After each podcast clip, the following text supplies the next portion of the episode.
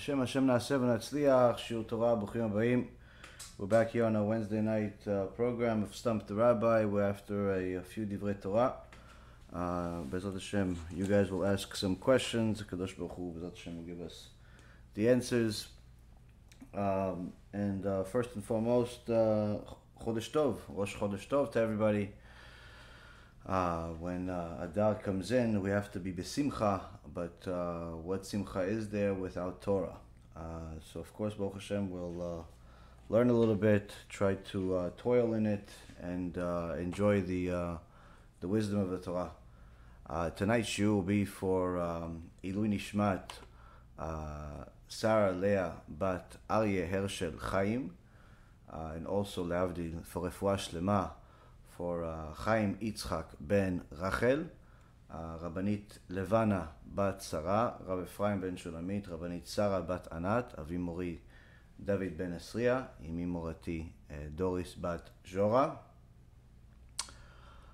Um, and also for a uh, Atzlacha Rabba for uh, Marsha bat Julie, Ayla bat Marsha, Samuel ben Marsha, Cephas ben Marsha, Alexander ben Marsha, Louis ben Marsha, Shaul ben Farzane, and all of Am Yisrael and all the righteous Noahides, B'ezrat Hashem will have a uh, Rabba, Refuah Shlema, and all of the Brachot Yeshuot.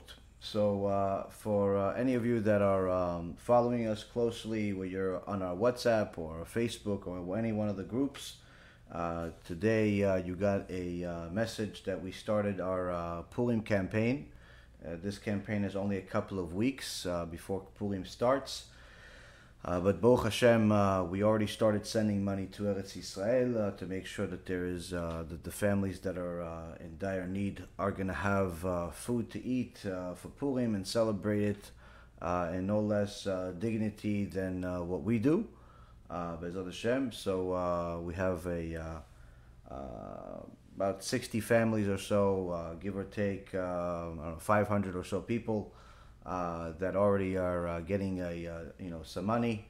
Uh, but we have Baruch Hashem thousands of others that need your help. The the beauty of Purim is that it's one of those holidays that both secular and frum Jews celebrate alike, but really the truth behind it is that while some people celebrate Purim to uh, you know drinking and us- using it as an excuse to drink like crazy people and to uh, pretend they're somebody else by wearing different costumes, uh, which it's perfectly fine if you're wearing a costume as long as it's modest. But if your if your uh, costume is not modest, then it's very very problematic. Also for those guys that uh, for whatever reason or another decide to dress like girls uh, as a costume, it's uh, it's not a smart thing to do. Um, but either way, there's a the holiday of Purim is a beautiful holiday, and uh, I wrote an article uh, several years ago, and it's actually uh, included in my sefer, Yosemite Mayim, uh, which Bezrat Hashem one day will be in English as well. Um, this uh, this Purim is one of the last remaining. Uh, I guess, things that a person has to keep him connected to Judaism, where unlike many of the other holidays, whether it be Yom Kippur, Rosh Hashanah, uh, Pesach, uh, unfortunately, in a uh, in, in the world that we live in today, where uh, atheism, secularism, missionary activity, where you know, unfortunately, people are adopting idolatry uh, instead of uh, you know learning about the truth of the Torah. Uh, what ended up happening is that a lot of people are very disconnected and uh, get to a point where they don't celebrate Purim, they don't celebrate Pesach, they, they don't celebrate uh, Yom Kippur, they don't celebrate a lot of things. Uh, but Baruch Hashem, Purim is one of those, and Chanukah the same, are some of those holidays that have a lot of bracha, where everybody wants to uh, to be a part of it. It's uh, you're not really going to get much of a fight from somebody if you tell them, "Listen, why don't you come over to our house and celebrate Purim with us? You'll have cookies, you'll have cakes, you have food, you have a uh, costumes, you'll have a uh, lot of uh, wonderful things." Very few people are going to say no. Uh, if you ask them to come for Leila Seder, you know, some people are going to say, I'm not interested if they're not affiliated with, you know, being religious. Uh, if you tell them, listen, come to the Beit Knesset and fast with us, pray with us, and Yom Kippur or Tisha B'Av, uh, not everybody's going to jump on that bandwagon. But Purim is one of those things where it's a fantastic kiruv opportunity where you can get a lot of people to come and uh, and, and actually uh, learn the truth. The problem is that uh, many times people uh, have events that bring a lot of unaffiliated Jews to the Bet Knesset, to the community, uh, but that opportunity is not taking advantage of. Where instead of having it as an opportunity where you're going to teach them the truth of the Torah, you're going to teach them that it was the uh, uh, the religious Jews that saved Am Yisrael during a uh, uh, throughout all of the times, whether it be uh, the religious Jews, the Maccabees of of Hanukkah, or it was the tzaddikim that fasted for three days during Purim, and Mordechai, the, the biggest Haredi in the world, that the Ben Ish Chai says he's the first person in the entire Tanakh that's called Yehudi. Mordechai Yehudi. Why is Mordechai called Mordechai Yehudi? It's the first time in the Tanakh that the word Yehudi, Jew, appears about Mordechai. So the Ben Ish Chai says the reason why is because Mordechai had payas, had payas that were very, very long and very, very big, where you could identify that's a Jew from very far away.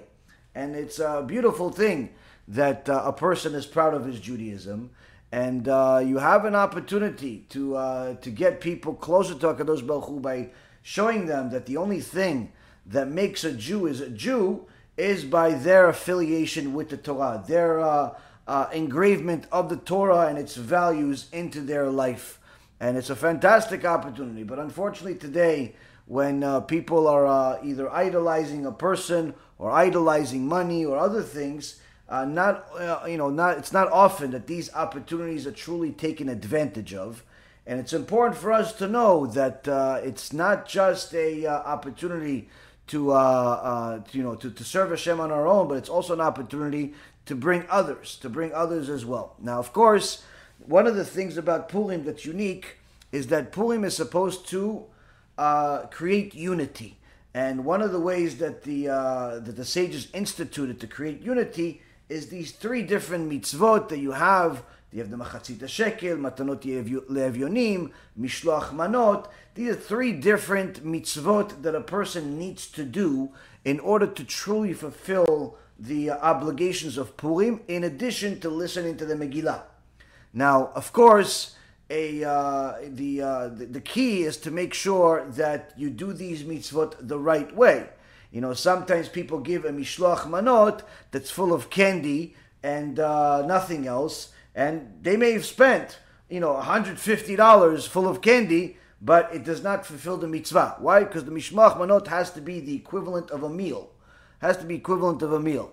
Uh, so it's important to do it, and it's important to do it on that day. The same thing goes with matanot le'evyonim, to, to feed the poor. You have to give, each person has to give uh, to, uh, to two people and it's uh, it's for each member of the family. Many times you'll have, let's say, the father or the mother of the family give you know uh, uh, uh, twenty dollars and say, "Oh, this covers everybody." No, it doesn't. You it's it's if you have you and your husband and you have a few kids in your house, you have to do it for everybody. It's a, it's an important mitzvah. This is this is Purim. Purim is not just it's not a costume. Purim is not a uh, Purim is, a, is an opportunity for you to give uh, you know, and, and, and in essence use what a Kadosh Baruch Hu gave you in order to create unity among Am Yisrael. And it's actually one of those times uh, where uh, the sages teach that whoever asks you on that day, give. Don't uh, don't investigate. Throughout the rest of the year, you should investigate who you give to. You should investigate your tzedakah to uh, you know before you give. But uh, during uh, during Purim, you don't need to investigate. Now the question is, why do we need to investigate tzedakah? Isn't everybody that needs tzedakah righteous? Isn't every campaign that you see on the internet with a big rabbi's name on it and even a picture sometimes, perhaps even a video from 20 years ago, but nonetheless, they affiliated to that current campaign. You know, isn't that have to do with it? Sometimes you'll even have letters And so doesn't that mean that that campaign is 100% good? Doesn't that mean that whatever that campaign says on the internet that it's going to do, it's going to be fulfilled where it tells you that if you donate $180 or 180 shekels, you know, uh, uh, then all of your sins will be forgiven. Or if you have somebody that died and uh, you want to take them out of Gehenna, all you need to do is commit 180 shekels a month for 12 months or for three years, and we'll take them out of Gehenom. Or they'll tell you, listen, you want to do a tikkun for a zillion and a half sins you've made throughout your entire life? All you got to do is just send $150 and that's it. We'll pray for you on, you know, during uh, this time and that's it. You're done. It's as if you are a brand new person. Or on this auspicious day, as long as you donate $180, you're going to find your zivug this year and on and on and on, and all of these different uh, so-called campaigns and sgulot. Question is, how come, how come there are still people that have not found their shidduch? How come there are still people that uh, have not gotten those blessings fulfilled? How come? How come? If these campaigns are real, how come? And the reason is because you have to make sure to know that uh, it's not a mitzvah to be naive. It's not a mitzvah to be naive. It's not a mitzvah to uh, to simply believe everything and everyone. And it's important for you to know that Hakadosh Baruch Hu does expect us to search what we're doing, to investigate what we're doing when it comes to tzedakah, no less than the uh, you know you do in your traditional investments. I had a guy contact me uh, uh, just uh, the other day asking me about an investment that he wants to make. Now, I generally don't speak about specific investments, especially if people uh, ask me about stocks, because I don't follow the stock market anymore. I have 20 years of experience in it, so I don't necessarily need to follow it to know what's going on. But nonetheless, if it's general advice, somebody asks me about their business or about uh, general investment, I don't mind asking it and uh, I don't mind answering it. I don't mind guiding people. Uh, it's perfectly fine as long as you know people are number one, they're receptive and don't waste my time, and number two, they're actually my students and they're not just people that are just looking to get free advice. Now. Uh, there are times where people want something more specific and they start, uh, you know, asking me for stock tips and things like that. I don't have them because I don't follow. But even more so, the worst kind is when people ask me for advice, I give them the advice, and then they start debating me. That's generally a, a, a person that I'll never give advice to, and sometimes even put them on block, simply because it's annoying, and I don't have time for that. So when it comes to uh, giving people advice, uh, I don't look at investments in the uh, you know in a real estate or in a market or in a business as uh, as something that is all too different than your investments for eternity. Really, the main difference is the fact that your investments in this house or this building or this stock or this business, uh, at the best, the best case scenario is it'll work out, it'll appreciate in value, you'll make some money out of it, and perhaps maybe donate some stock. That's the best case scenario. Uh, now, the worst case scenario is you lose your money. That's the worst case scenario. Now, on the other hand, when it comes to tzedakah, the best case scenario is you give a certain amount of money in tzedakah to the right place and it's impossible for you to lose. The second, uh, the, the worst case scenario is you give the same amount or even more to the wrong place and it's actually considered a sin and you'll get punished for it. And Rabbi Nachman Mibreslov says someone that gives tzedakah to the wrong places is considered as if they've wasted seed, as if they've wasted seed because seed is the shefa that a Kadosh Baruch Hu gives you, and money is the shefa that a Kadosh Baruch Hu gives you. And when a person simply wastes it, it's uh, obviously admonished. It's not. Uh, it's, it's frowned upon in Shemaim, to say the least. So a person has to know that when it comes to giving, you can't just simply believe everything. You can't just simply give blindly, even though most people do.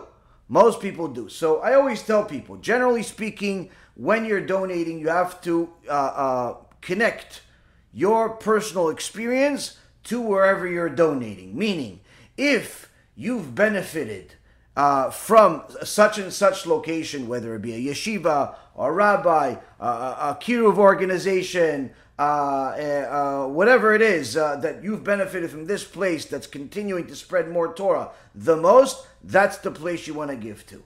Uh, you know, a lot of times people want to give to the big names. Why? Because they figure if it's a big name, surely it's reputable, surely it's good, and it's not necessarily always the case.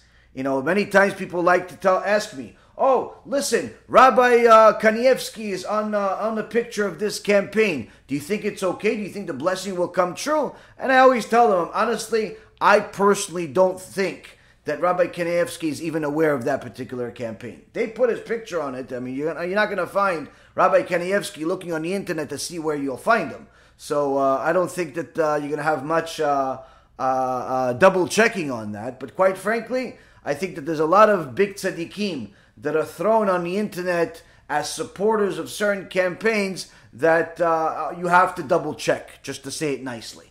Uh, and uh, and the key is to know is that many times people want to donate to these big campaigns because they figure that if this big rabbi is behind it, therefore it's going to work. And many times it doesn't work.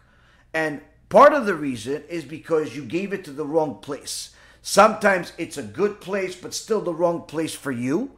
Uh, it, your neshama is not connected to that particular place. Sometimes it's the wrong place and it looks like the right place. Uh, sometimes it's the wrong amount, sometimes it's the wrong prayer. There's a lot of different things that go into it, but really the biggest thing we want to talk about is uh, is, is legitimacy of things because we saw that in Parashat Pekudei, in this week's parasha, Akadosh Baruch Hu says, "Ele pekudei mishkan, mishkan ha'edut, asher pukad al pi Moshe."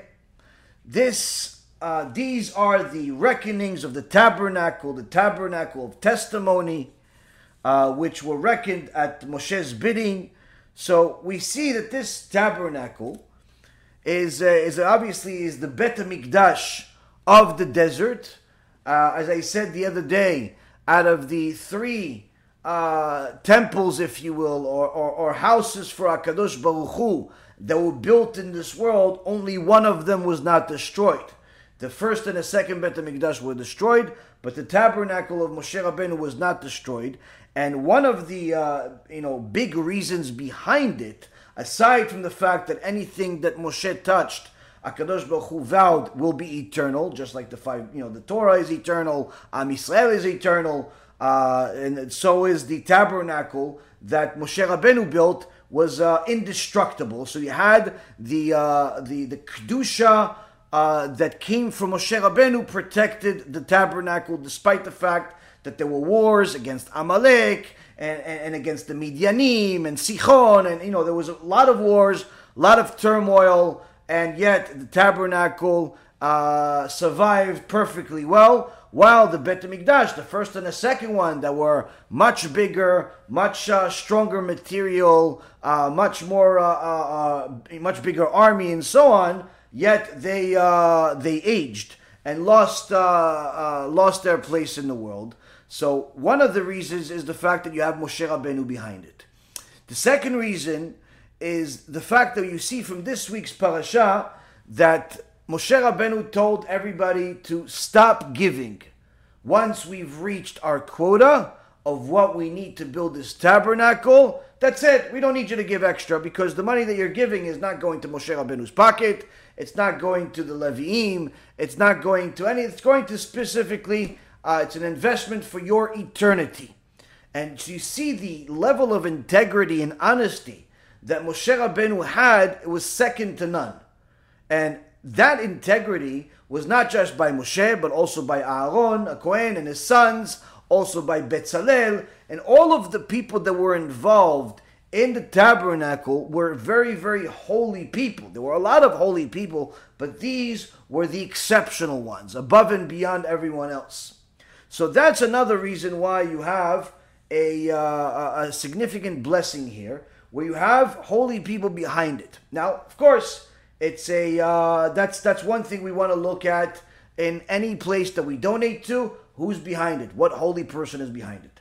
The second thing that we see is that this parasha starts with Ele Pekude. Ele pekudeh, these are the reckonings. What does it mean, these are the reckonings? What does it mean, these are the reckonings? Well, the sages teach us that uh, the, uh, the second temple and the first temple lost their blessings because they, they were missing something. They were missing something. What were they missing? They were missing a certain type of sanctity that Moshe Rabbeinu had and they didn't have. Where the first uh, temple, the first Bet HaMikdash, Shlomo Melech's uh, Bet HaMikdash, had a lot of kedusha. The Gemara in Masechet Yoma says that the uh, the Shechina uh, would uh, was on top of the first Bet Hamikdash. Each day there would be a miracle where the uh, there would be a fire coming from heaven in the image of a lion to uh, consume all of the korbanot, all of the sacrifices. There were endless miracles. The uh, the Gemara in Masechet Yoma, page twenty one b, says that there was uh, the the temple, the Bet Hamikdash of Shlomo Melech, had golden fruit trees golden fruit trees. No, no, no analogy here, no uh, parable here. Literally, there were golden fruit trees, and it's actually one of the ways that Hakadosh Baruch Hu made the uh, the uh, the Kohanim wealthy, because the uh, uh, the uh, the Kohanim, the Levites, would wait for the season to change and the the fruits of the golden fruit trees would uh, would fall from the tree and they would be able to take it and and and live off of this gold. So you see, the Gemara talks about extraordinary things that happen, and in fact, the uh, the Gemara elaborates in a couple of places about these special golden uh, fruit trees, which Bezat Hashem will also be uh, in the third Bet Hamikdash. Some people think these are just fairy tales, but anyone that learns uh, uh, knows that uh, the the basic meaning is never something that you run away from. There are there are many times and practically always hidden meanings, additional meanings, different facets to the same diamond, but the basic pshat is always there. So these golden trees actually existed, and in fact, the Gemara in Masechet Yoma, page 39b, talks about how Shlomo HaMelech had these uh, the, these golden trees planted uh, all over the uh, the, the Bet Hamikdash, uh, and uh, the uh, when the uh, the idol worshippers took over the Bet Hamikdash, they of course stopped growing. But in addition to that, one of the things that you see that Shlomo Melech had an enormous amount of gold, an enormous amount of gold. And where did Shlomo Melech have this enormous amount of gold? The same Gemara Masechet Yoma uh, page 44b, you could really, uh, if you want to learn Parashat Pekudei, you should learn Masechet Yoma, because there's countless sources that are connected to the two. When uh, page 44 of Masechet Yoma, it talks about how uh, Shlomo HaMelech knew that there were seven different types of gold. Seven different types of gold uh, in the world, uh, where uh, the Gemara says there's ordinary gold, uh, there is Zahav Tov, which is called good gold. There's uh, Zav Ophir, which is gold of Ophir, lustrous gold, Sachut gold, closed gold, and Parvayim gold. Seven different types of uh, gold. The, uh, the, uh, the gold that's ordinary and the good gold are uh, mentioned in, a, uh, uh, in, in Genesis chapter 2, verse 12 where it says that the the gold of this land was good, the gold of Ophir, uh, which uh, came from the uh, Ophir. Ophir was a uh, um, uh, something that Shlomo Melech mentions in the book of Kings, Kings one, chapter nine, verse twenty-eight. this this this this unique gold was very precious gold. Then you have the lustrous gold, that resembled pearls. Then you have the Sachut gold. The Sachut gold was uh, because it was like uh, spun like thread, the Sachut gold.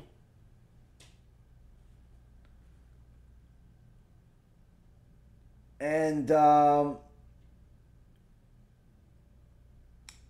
the closed gold, Zav Sagur, was that uh, the moment that anyone started selling it, every shop would be closed. Why? Because nobody would be interested in any other product other than this gold. And the Parvaim gold was uh, a unique gold that resembled the blood of the bulls. The blood of the bulls.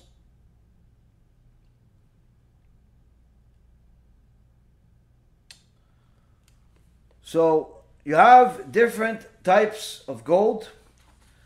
And the Gemara also talks about how one of the unique things about this types of gold was not just its malleability or, or its a uh, its color, if you will, uh, but uh, rather the fact that the uh, one type of gold here reproduced itself, would give birth to another gold.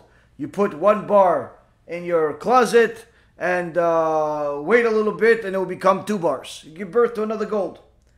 So this is one of the ways that Shlomo HaMelech was able to uh, acquire an enormous amount of gold. He knew exactly where to find this unique type of gold. Uh, and uh, the point is, is that you had a very, very special blessing in the first Bet HaMikdash. Someone that did not see the first Bet HaMikdash has never seen beauty. That's how beautiful the first Bet HaMikdash was. Uh, but yet, the first Bet HaMikdash had one uh, uh, deficiency, if you will, which is that it was uh, uh, Shlomo Melech used a lot of non-Jewish workers, and uh, although those uh, non-Jewish workers weren't, you know, Nazis or anything like that, but the fact is that the since there were non-Jews that were building this Bet Hamikdash, the supernatural aspect that the tabernacle had from the kedusha of Moshe Rabbeinu that made it simply uh, uh, uh, something that uh, overcame the nature of the world uh, was not uh, in the you know was not found in the first Bet Hamikdash where the tabernacle would never get old despite the desert horrific environment the wars the constant moving it never got old it stayed brand new as uh, as it was from the beginning Whereas the first Bet HaMikdash, despite all of the gold, the beauty, and everything else, it got old. It got old. It had to be repaired, uh, replaced, and so on. So that uh, what seems minor was major. That meaning it's like you have a uh, two uh, uh, uh, yeshivot. One has a big tzaddik that's serious about helping Am Yisrael do tshuva. The other one is good, but they're just focused on whoever attends. Whoever attends, they're gonna, uh, you know, focus on whoever is there. Very good, but not the same thing as the other one. Why? Because one of them is worried about the Jews that are inside and the Jews that are outside, and one is worried about the Jews that are inside. Okay, no problem. Third example was the second Bet HaMikdash. Second Bet HaMikdash the was built uh, by uh, uh, King Cyrus was uh, was behind it. Also, you had uh, Herod, the the tyrant, and of course, not only did it not have the the blessing of the tabernacle, it didn't even have the blessing of this first Bet Hamikdash, where the Gemara in Masechet Yoma says that there were five different things that were missing from the uh, second Bet Hamikdash that were that existed in the first Bet Hamikdash, the Aron Kodesh, the uh, Luchot Abrit. Uh, you know these things were not in the second Bet Hamikdash, uh, and in fact the Gemara says that even the fire from heaven that came down was not the same. Why was it not the same? The Gemara in Masechet Yoma, page uh, 21b, says that the fire from heaven that came down to consume the korbanot in the first Bet HaMikdash, the fire was the, in the image of a lion. In the second Bet HaMikdash, the fire was in the image of a dog. Why a dog? Because the Sitra Achra, the Yetzer Hara, was in essence feeding off of the second Bet HaMikdash. Was feeding off of the second Bet HaMikdash. Was in essence, in a, uh, a very superior position, if you will, in the second Bet HaMikdash. Even though it's a yeshiva or a Bet Knesset, still the Yetzer Hara is very, very much involved. Unfortunately, we see that today where you have certain places where it's a beautiful Bet Knesset or yeshiva or whatever it is, but the Torah that's coming out of there is not exactly glut. Like you have organizations in the world that happen to have as many locations as Starbucks in Russia, in Ukraine, in America, in Australia, in Israel, in every corner in the world that there's Jews, and even if there isn't Jews, you'll have this organization's uh, shlichim uh, uh, over there. But the Torah that you hear from many of them today is nowhere near the same Torah that you heard from their forefathers a couple of hundred years ago. Their forefathers were willing to die for a single mitzvah of tzitzit. Today, the uh, people are uh, very, very different. They tell you that the uh, there is no uh, the, the 100% kfira. So you see that there is a very, very big difference. But of course, when you're talking about organizations that uh, send their shlichim everywhere, you can't just say, oh, it's all bad. There is a lot of good. There's a lot of good where you see these people are Musrei Nefesh, they sacrifice their life, they go to India and try to build a community there despite the uh, uh, assassination that took place uh, and terrorism that took place uh, there not too long ago. Uh, they go and they sacrifice their life to try to build some type of Jewish school there and community there. And they go to uh, different places in Africa and different places in uh, all over the world. So there is a lot of good that's there, similar to the second Bet HaMikdash. But if you compare it to the first Bet HaMikdash, it's almost like world apart.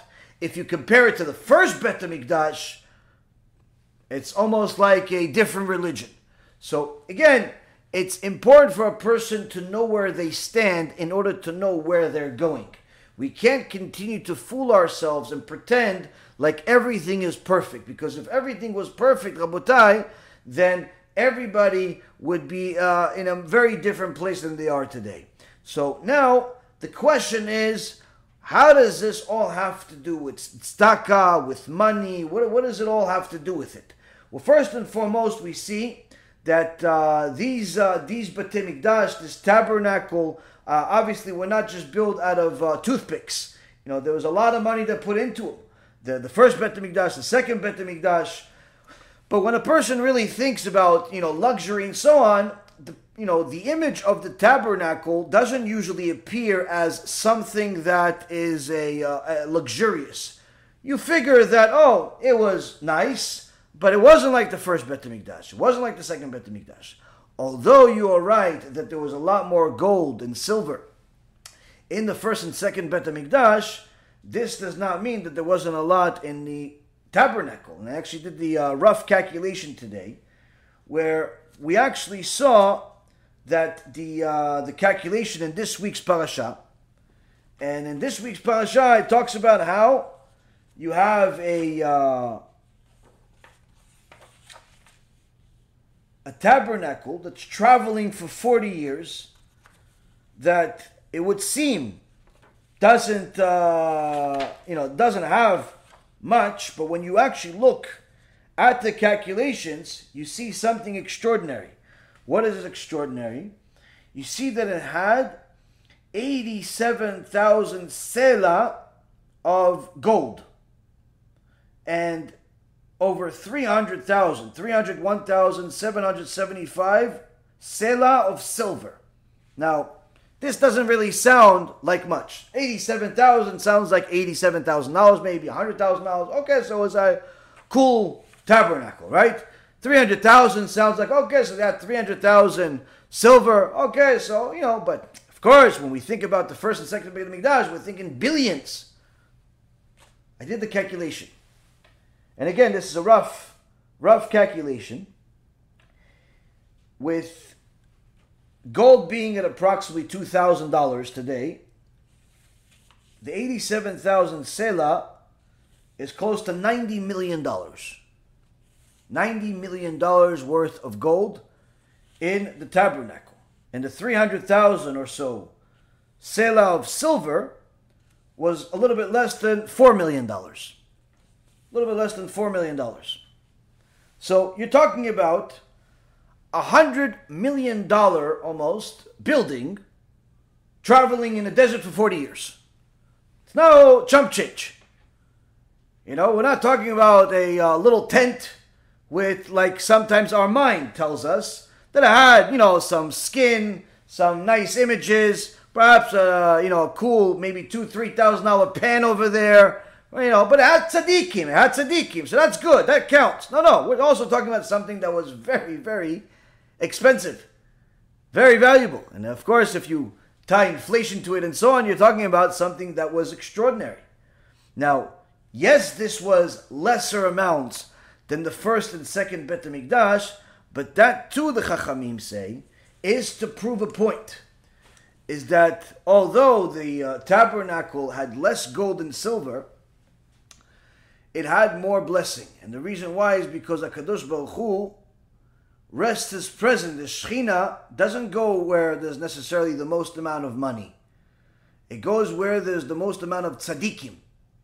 So you're not necessarily always going to find a Kadosh Baruch Hu at the biggest organization that has the most amount of donors. You will find a Kadosh Baruch Hu with the place that has the most amount of righteousness, the most amount of kedusha, the most amount of tzaddikim. The other thing is that the uh, the Or Chaim Kadosh says, why is it say ele? Ele is these. These are. What is these are? It says that Akadosh Baruch Hu is trying to tell us. You see all these things, all of these parts, all this gold, hundred million dollars in, uh, in, in gold and silver, and all types of jewels and all types of things. You see all of these. Don't think that that's what made this tabernacle special. Because the buildings that Am Yisrael built after were much more elaborate, much, uh, uh, you know, more expensive. But yet, HaKadosh Baruch Hu was in the Mishkan, in the, in the tabernacle, and a, uh, with, with, with much more holiness there. Why? Because it's not about the money. The uh, Or HaChaim HaKadosh says, he brings the uh, Midrash Rabbah, in uh, Bamidbar, where he says, Why is money in Hebrew, in the uh, biblical language, called mamun? Because mamun stands for ma'tamune. Ma'tamune is uh, what are you uh, what are you counting? As if to say, what are you counting this money so much? Why are you always worried about your uh, uh, your investments in real estate, your investments in Bitcoin and stocks and businesses? Why are you always counting that money? Don't you realize that it's only going to stay here? Don't you realize it's only going to stay here? It's not going to come with you. And many times you see that there are certain people that they uh, uh, want to donate their money, you know, to to places that are not necessarily places that are producing the most amount of kedusha, most amount of uh, good things. They're more inclined to invest their money in a piece of property, in a piece of a, uh, business, and even in a uh, organization that simply seems like it's more popular. That's that's what uh, a lot of people do, and so the Torah wants to teach us a little bit about our, our those investments. Those investments. Why? Because while we just learned that money is not something that a person should really uh, uh, spend so much time counting. You know, you shouldn't uh, uh, lose sleep over how much money you have and how much money you want to have and all of those things. Of course, it's everybody's got to manage their expenses and their you know and, and their and their uh, uh, um, what they need to do in their life. But people simply become obsessed with it so much so that there are literally endless amount of money shows. Uh, that have now infiltrated themselves into the Jewish world. There are now Jewish money shows, which is, uh, again, on one end resourceful, on another end a little bit ridiculous. That uh, we uh, we are at that point that it's a you'll see uh, you know a lot more people watching a money show than you'll see people let's say learning Torah. And again, it, it kind of shows us a little bit of a sign of the times. I'm not necessarily frowning upon it that it's bad. I'm just saying it's we should know where we stand. That you're you're you're more likely to uh, get a 500 people to show up to a lecture about money than you will about Torah that can save their eternity. It's simple. You're more likely to, uh, you know, uh, convince a guy to spend a million and a half dollars or two million dollars to buy himself another house that he doesn't need or another business that he doesn't want, uh, especially after he finds out that the books are cooked, then for him to use that couple of million dollars to go and build another Torah institution that produces more tzaddikim. It just is what it is. And especially if a person doesn't see a, uh, a, a uh, financial incentive from it, where they say, listen, I'm only going to donate if I get the write off, I'm only going to donate if I get my name on a building, I'm only going to donate if I get exclusive, undivided attention from the rabbi or from the uh, people behind it and special relationship. And everybody, you know, does their thing in, in such a fashion that they expect a lot and it kind of kills it. Why does it kind of kill it? Because it shows that really the, the, the, uh, the driving force behind that donation is not necessarily as pure as it looks. And that's what we actually saw in the uh, first and second Bet HaMikdash. Beautiful buildings, but they did not have the holiness of the tabernacle.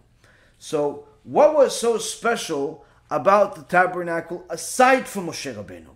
I mean, Moshe Rabbeinu is enough. He's keneged kulam. He's uh, against the whole nation. Uh, he's meaning he's equivalent, as if uh, he's valued the same as if the, against the entire nation. But I actually saw something today that was very extraordinary that uh, I think is uh, gives us a little bit more clarity, more clarity as far as why does the Hashem, why does Hashem specify the gold, the quantity of gold, uh, a few extra words before and after the gold. Why does you repeat it again this week when it was already mentioned last week? And let's go delve into it. And how does that connect also to the first and second Bet HaMikdash. So let's see.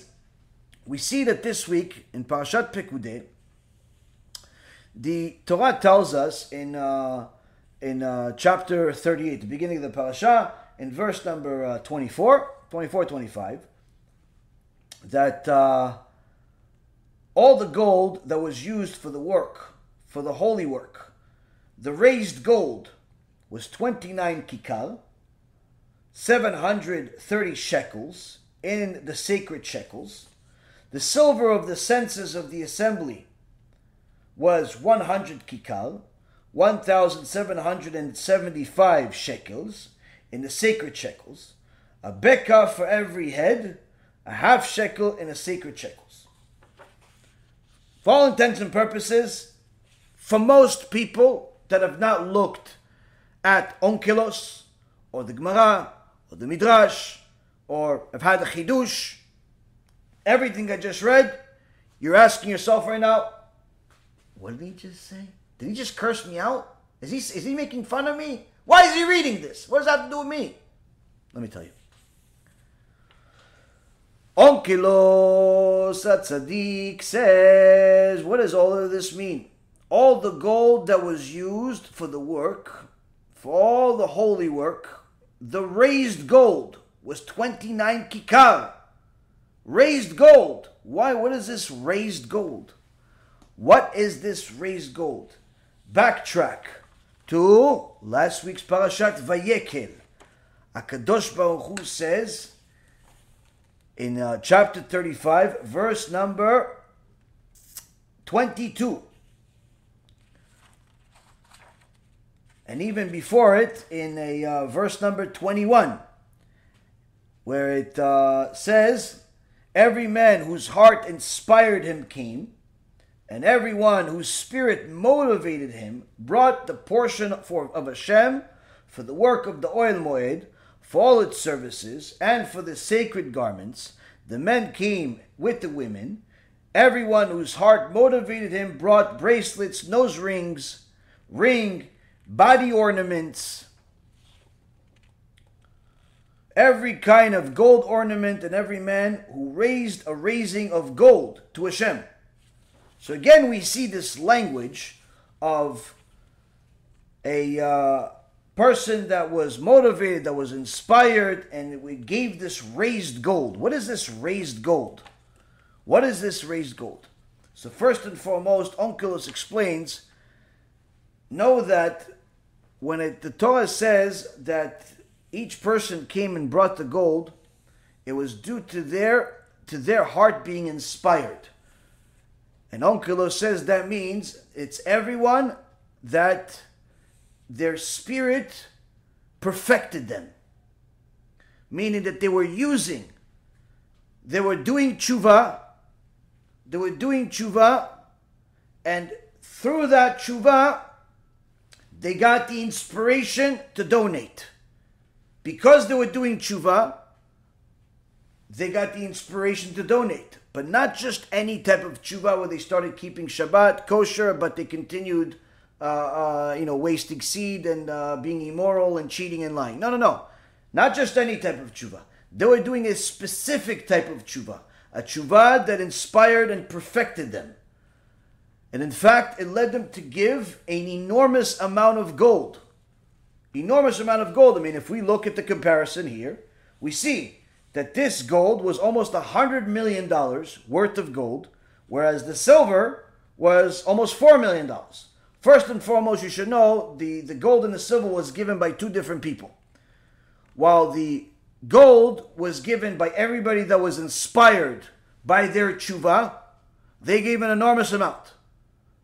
They weren't obligated to do it. It's just simply anybody that was inspired to do it gave.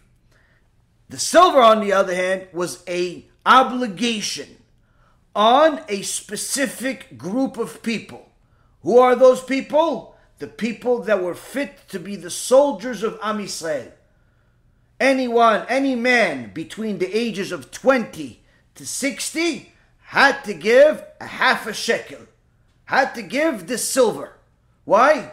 Because they had to protect themselves from Ayin Hara when Akadosh Baruch Hu told Moshe Rabbeinu to do a census and count the people, count how many soldiers we have, and it can't be anybody as a soldier.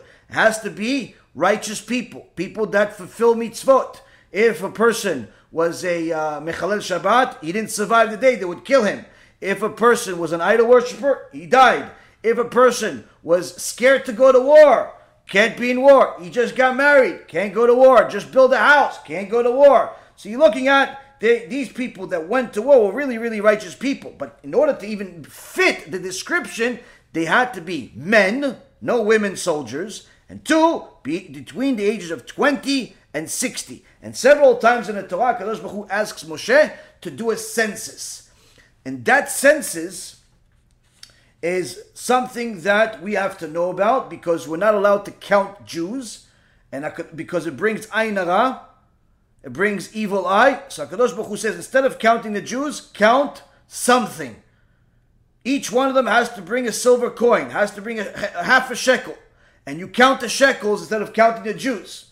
Today, if you are looking to count, let's say for a minyan, you count shoes, or you count kippot, or you count uh, talit.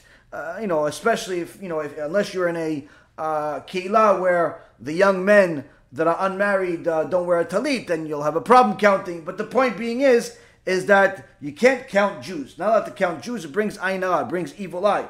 But these specific people, these soldiers, were righteous people with tzaddikim, showing us that the uh, the people that went to war to defend Am Yisrael didn't need to have specific battle skills and uh, guns and uh, knives and all types of fighting skills. No, they need to be holy. Why? Because once you're holy, Akadosh Baruch Hu does the rest. This is actually how the Midrash and the Zohar Kadosh uh, explain how did the Maccabees that were all tzaddikim learning in Bet Midrash all day, how did they beat the vicious army of the Greeks? I mean, the Greeks were big fighters.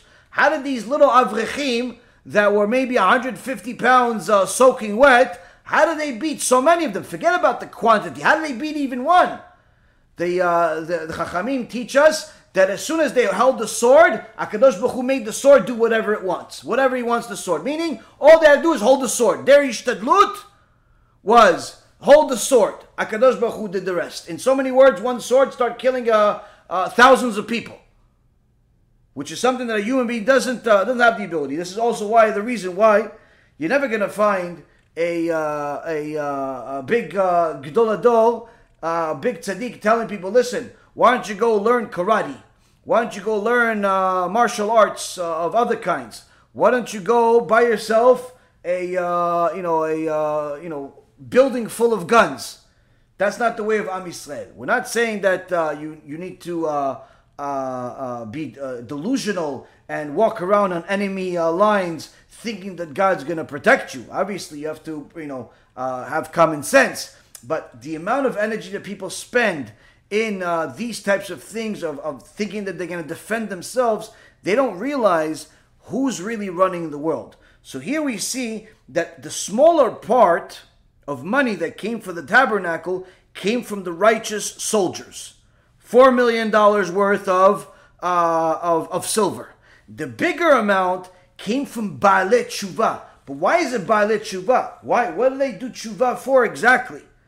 Says that the Onkelos says that these people were people that were perfected, people that did Tshuva. What do they do Tshuva? How do, what's the hint of them doing Tshuva? Based on what they gave. What did they give? The men came with the women, meaning that both men and women had to do tshuva here. Everyone whose heart motivated him brought bracelets, nose rings, ring, and body ornaments. Chumaz. Chumaz, which Onkelos calls it machuz. What's a uh, machuz? What's a chumaz? What's a body ornament? The Gemara in Masechet Shabbat, page 64a, says this was a immorality uh, ornament that they would put on their uh, sex organ. Meaning, this specific donation was not just a donation of gold, it was simply them raising their hands in proud, proud, listen, I'm done with this immorality. I'm done with this immorality. I'm done with these jokes. I'm done with desecrating Hashem's name. I'm done with, I'm with hiding all types of perversions in the closet. I'm done with it. I'm giving away all of these perverted tools, all of these perverted uh, uh, uh, uh things that are in there, and I'm done.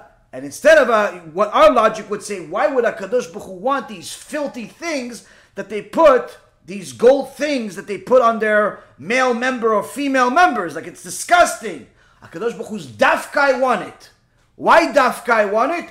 Because that's their tshuva. That's what shows me that they're really doing tshuva.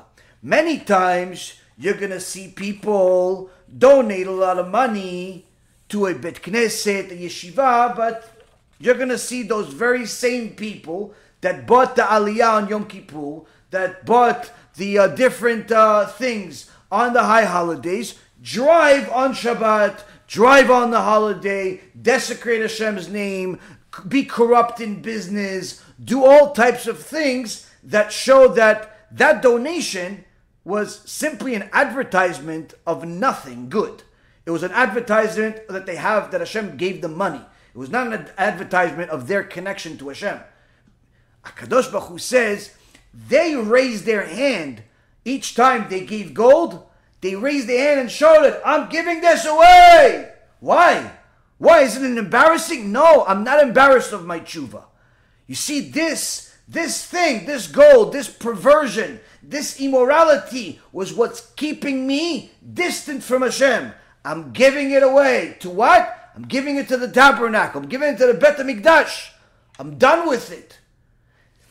This gold symbolized tshuva. Tshuva for the idolatry that we fell for at the uh, Mount Sinai, the golden calf, the lack of rebuke for the people that even they didn't fall for the idolatry itself, the golden calf, didn't rebuke those that did.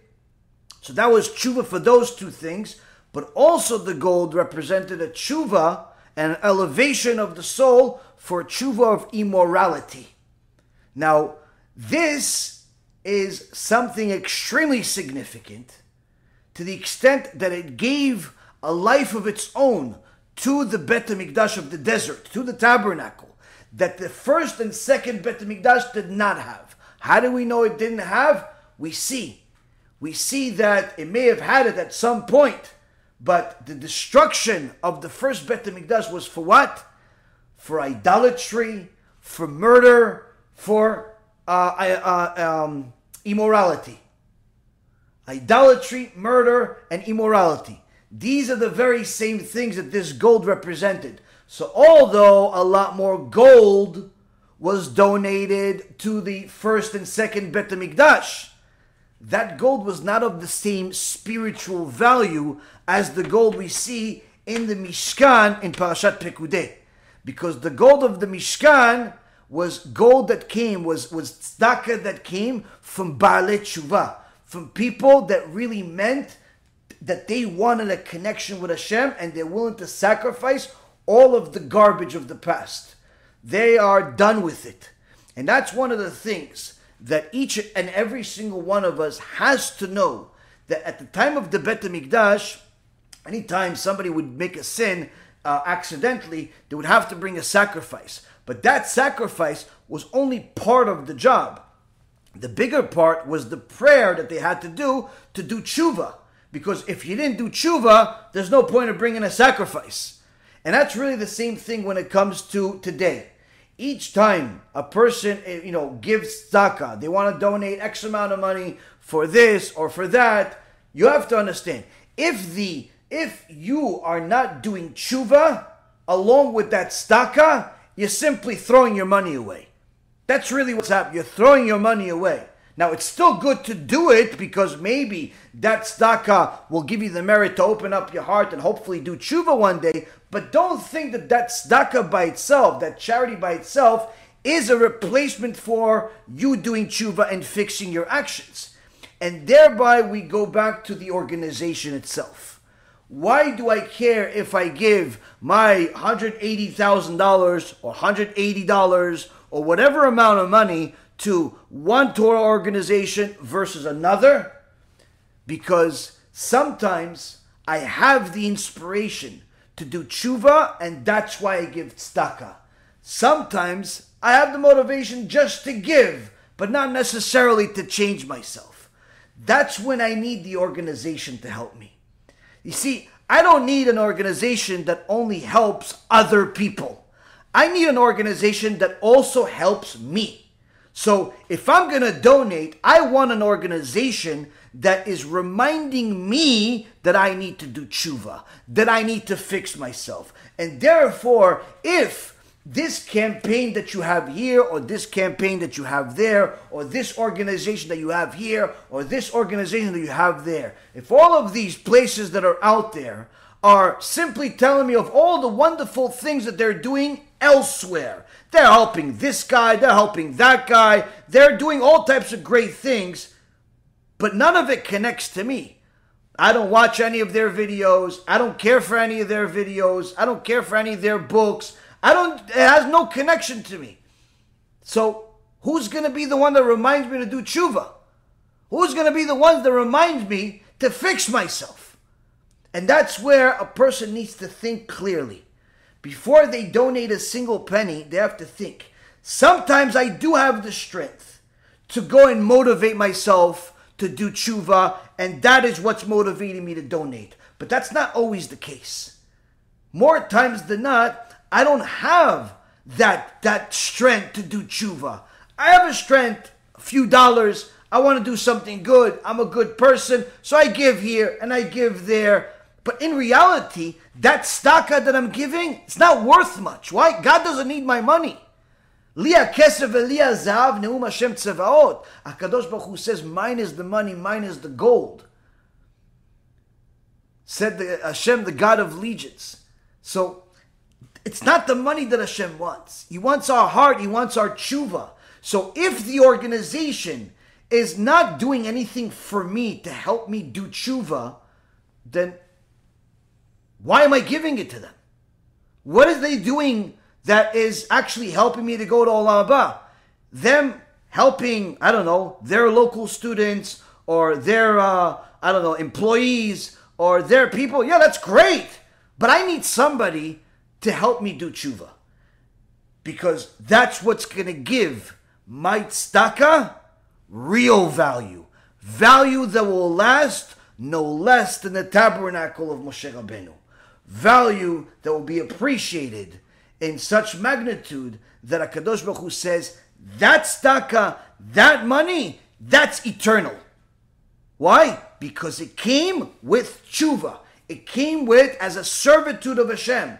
It's a person refining himself and using tzedakah as number one a way to refine himself, but also as a uh, uh, uh, something that he uh, shows as this is a sign that I refine myself. Hence the reason why the Torah tells us, and Onkelos elaborates on it, where he says this is not only people that have uh, elevated themselves, but also Hakadosh Baruch Hu reminds us multiple times that this was not just gold, but this was raised gold. What does it mean, raised gold? Each time they gave the gold, they raised it in the air. I'm doing tshuva. And that, Rabotai, is something that you have to be proud of. If the organization, the rabbi, the whoever, campaign that's out there is not really motivating you to do that, you have to think twice before you invest there your eternal investments. This is something that I thought of, this is something that I've seen, and Bezat Hashem, this is something that we can learn from. So, with that being said, we're going to take a little bit of a drink, and then you guys could ask some questions.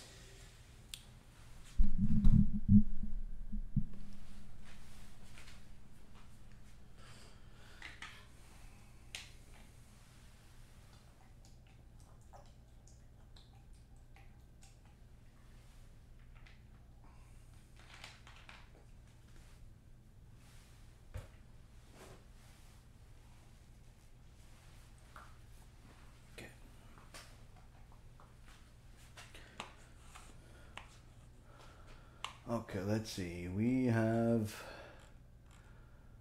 uh, first question I see is from Jack. Okay, Jack writing. I liked your. I liked our conversation about the difference between Hashem wanting, like being our father, and he wants to be a uh, verse. Okay, my last version.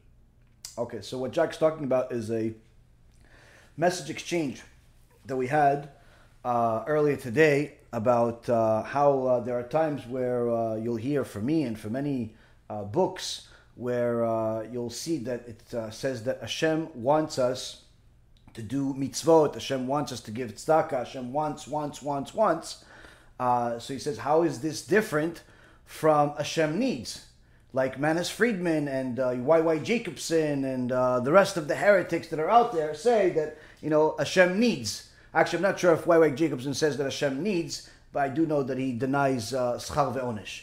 Either way, the uh, the point is is that uh, what's the difference between Hashem wants and Hashem needs? It uh, kind of sounds the same because when we want, typically, when uh, that's when we need. Well, first and foremost, we should know that Hakadosh Baruch Hu says to the prophet, uh, "Kilo machshevotai. Uh, because my thoughts are not like your thoughts. Hashem does not think like us. Uh, so the things that go into our heads as this is what this would mean, and this is what this would imply, and this is what this represent, is not what Hashem thinks. This is why we have our sages that uh, uh, know the tools and, and the systems of how to uncover the divine uh, knowledge that's out there. The second thing is, is also to realize that Akadosh Baruch Hu is not only our, our king, but he's also our father. When we uh, serve him, he's our father. When we don't serve him, he's going to act like a king. King meaning that there is uh, a uh, measurement of punishment that comes along with it. So now, uh, Akadosh Baruch does not want to punish his children, but if we force him to, uh, he, he has it's his own law. And therefore, because he does not want to punish us, because he only created us out of a uh, uh, because he wants to give us good, out of a desire to give us good. That desire does not mean he needs us. This is a simple uh, understanding of the language itself, especially when it comes to Hebrew, where when someone says that uh, I uh, uh, need, that means that that person is lacking.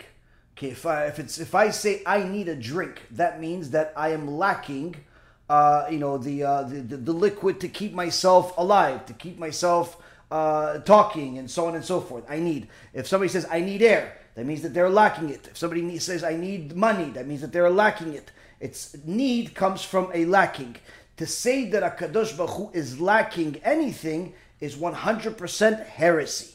It's 100% heresy. It is something that uh, um, uh, goes against the 13 principles of faith, which the Rambam and the rest of Klal Israel says that uh, 13 principles of faith are the minimum principles that every Jew must believe, and anyone who does not is considered a heretic. That is not considered part of Klal Israel. So to say that uh, Akadosh Baruch Hu needs violates that. So, uh, so what does desire mean? What does want mean?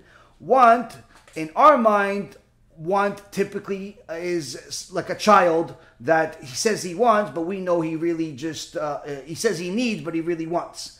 Here we have to understand that when Hashem says He wants something, it's not because He is lacking it, but rather because He wants it for our benefit. Similar to how you want your child to eat all of his food, or you want your child to go to sleep, or you want your child to do their homework.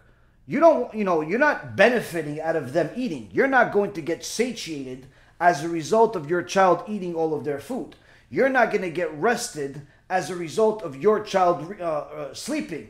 You may end up working a few more hours because they slept more and you're able to catch up on work. You may end up uh, doing a lot of other things, but you're not going to get more rest because they're sleeping. You're not going to get more uh, vitamins into your body because they're eating. You're not going to get smarter because they're educating themselves. Meaning that you want all of those things not because you're lacking them, but you want them because you love your son, you love your daughter, and you de- desire for them to have good, and therefore you desire for them to do good, to do certain things that will bring them good. So this want, this desire, is not an outcome of lacking, but rather an outcome of love.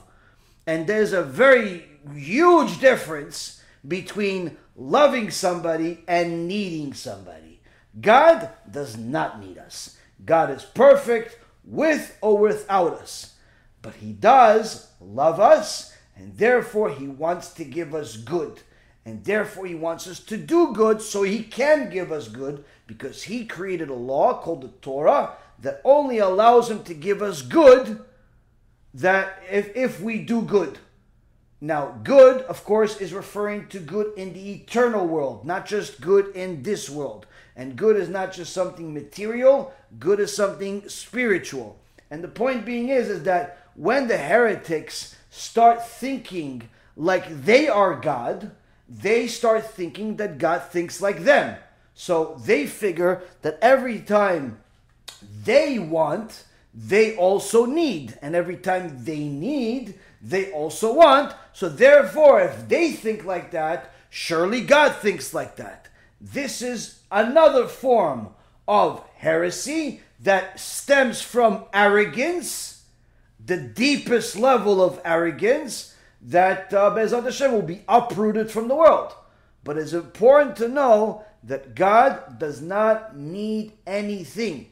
As the prophet Job says, in tzadakta matitenlo, meaning even if you did righteous things, you are right, what are you giving him? What are you giving Hashem? What? Your mitzvot? You're not giving it to him. It's for you. Your Torah? It's not for him. It's for you. Your deeds? It's not for him. It's for you. Everything is for you. Everything is for you. If you do good, you go to heaven, not Hashem. Hashem doesn't go to heaven if you do good. If you do bad, you go to Gehenna, not Hashem. Hashem doesn't go to Gehenna.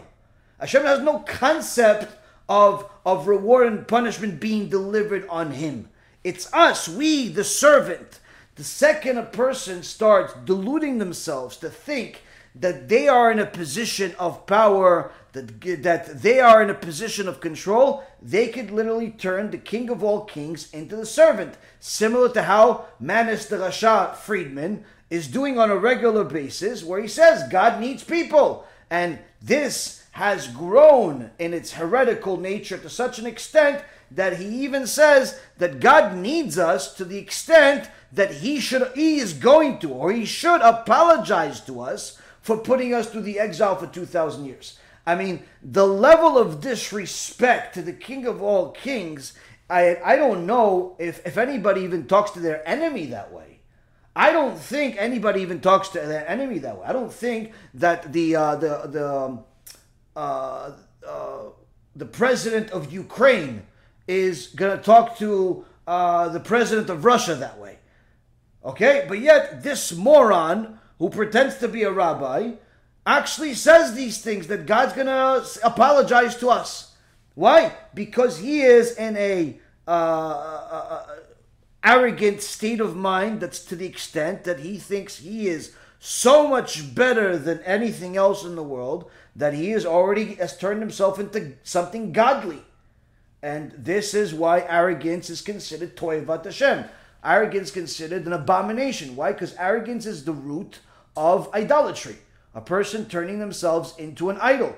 Uh, or, or turning something else into an idol. These all come from idolatry. They don't come from stupidity. They come from uh, arrogance. I mean, uh, they come from arrogance, not stupidity. Uh, of course, arrogance is stupid, but it's stupid for a different reason. So it's important to know that there is a uh, a relationship that we have with Hashem that is based on our need of Him and His love of us. At the best case scenario, you will always need God and fear Him and maybe even love Him. At the best or case scenario, Hashem loves us, wants the best for us, but if we do not follow what He says, it'll turn that love into hate. But it's again, even the hate is not the same type of hate as human beings because he doesn't think like us, but nonetheless, there is a punishment, there is a consequence. So it's important to know that there's a difference, and Chazaku Jack for reminding me to uh, share it with the rest of the people. Next, uh, Tilly's asking, how do you respond to relatives and or friends who say that they, God forbid, do not believe in God, and they argue with you, and it greatly upsets me. Uh, others say that they are not so religious, so they do not have to follow all the mitzvot. Should I forward them your great new movie, Signature of God, and other uh, uh, movies, A Purpose of Life?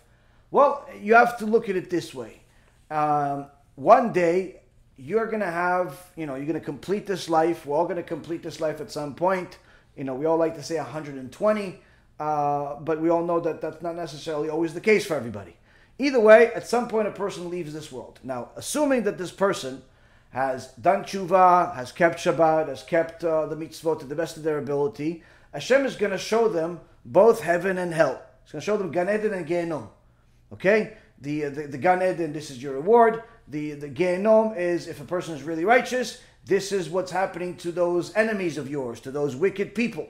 Now, of course, a, uh, it's hard for us to, to fathom such things, but what if a person is now showed Gehenom and he sees his brother there, and he sees his cousin there, and he sees his aunt, his parents, his kids, he sees all those people there that's not exactly going to be such a pleasant uh, experience. Even if he himself is going to heaven, it's not going to be a pleasing experience.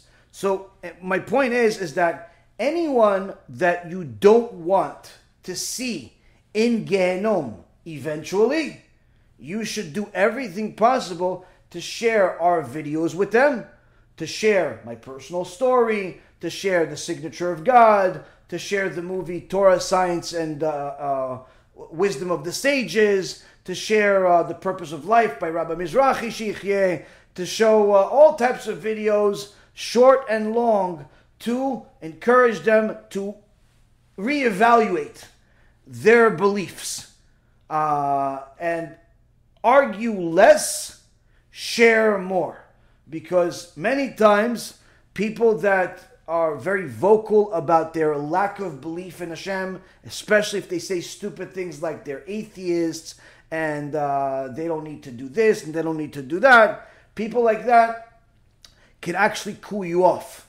And many times this all comes from arrogance uh, and insecurity. So a person should know that not everybody's fit to argue. Uh, and not everybody is fit to argue with, meaning you're not always necessarily the, the, the best person to be the one to argue. If you're getting weaker, if you're getting upset, if you're getting sad, it's better off for you not to argue at all. Uh, and if that person insults and takes things personally, it's better off for you not to argue with that person at all.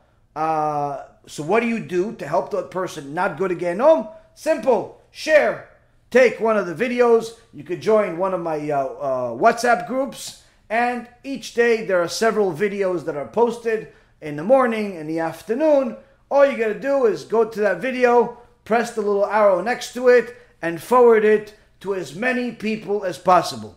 Each week, send one, two, three, four, five, ten videos, however much you want, depending on the crowd, but send it to people. Share the videos. I'm a professional. I also have the answers, and also I'm not you.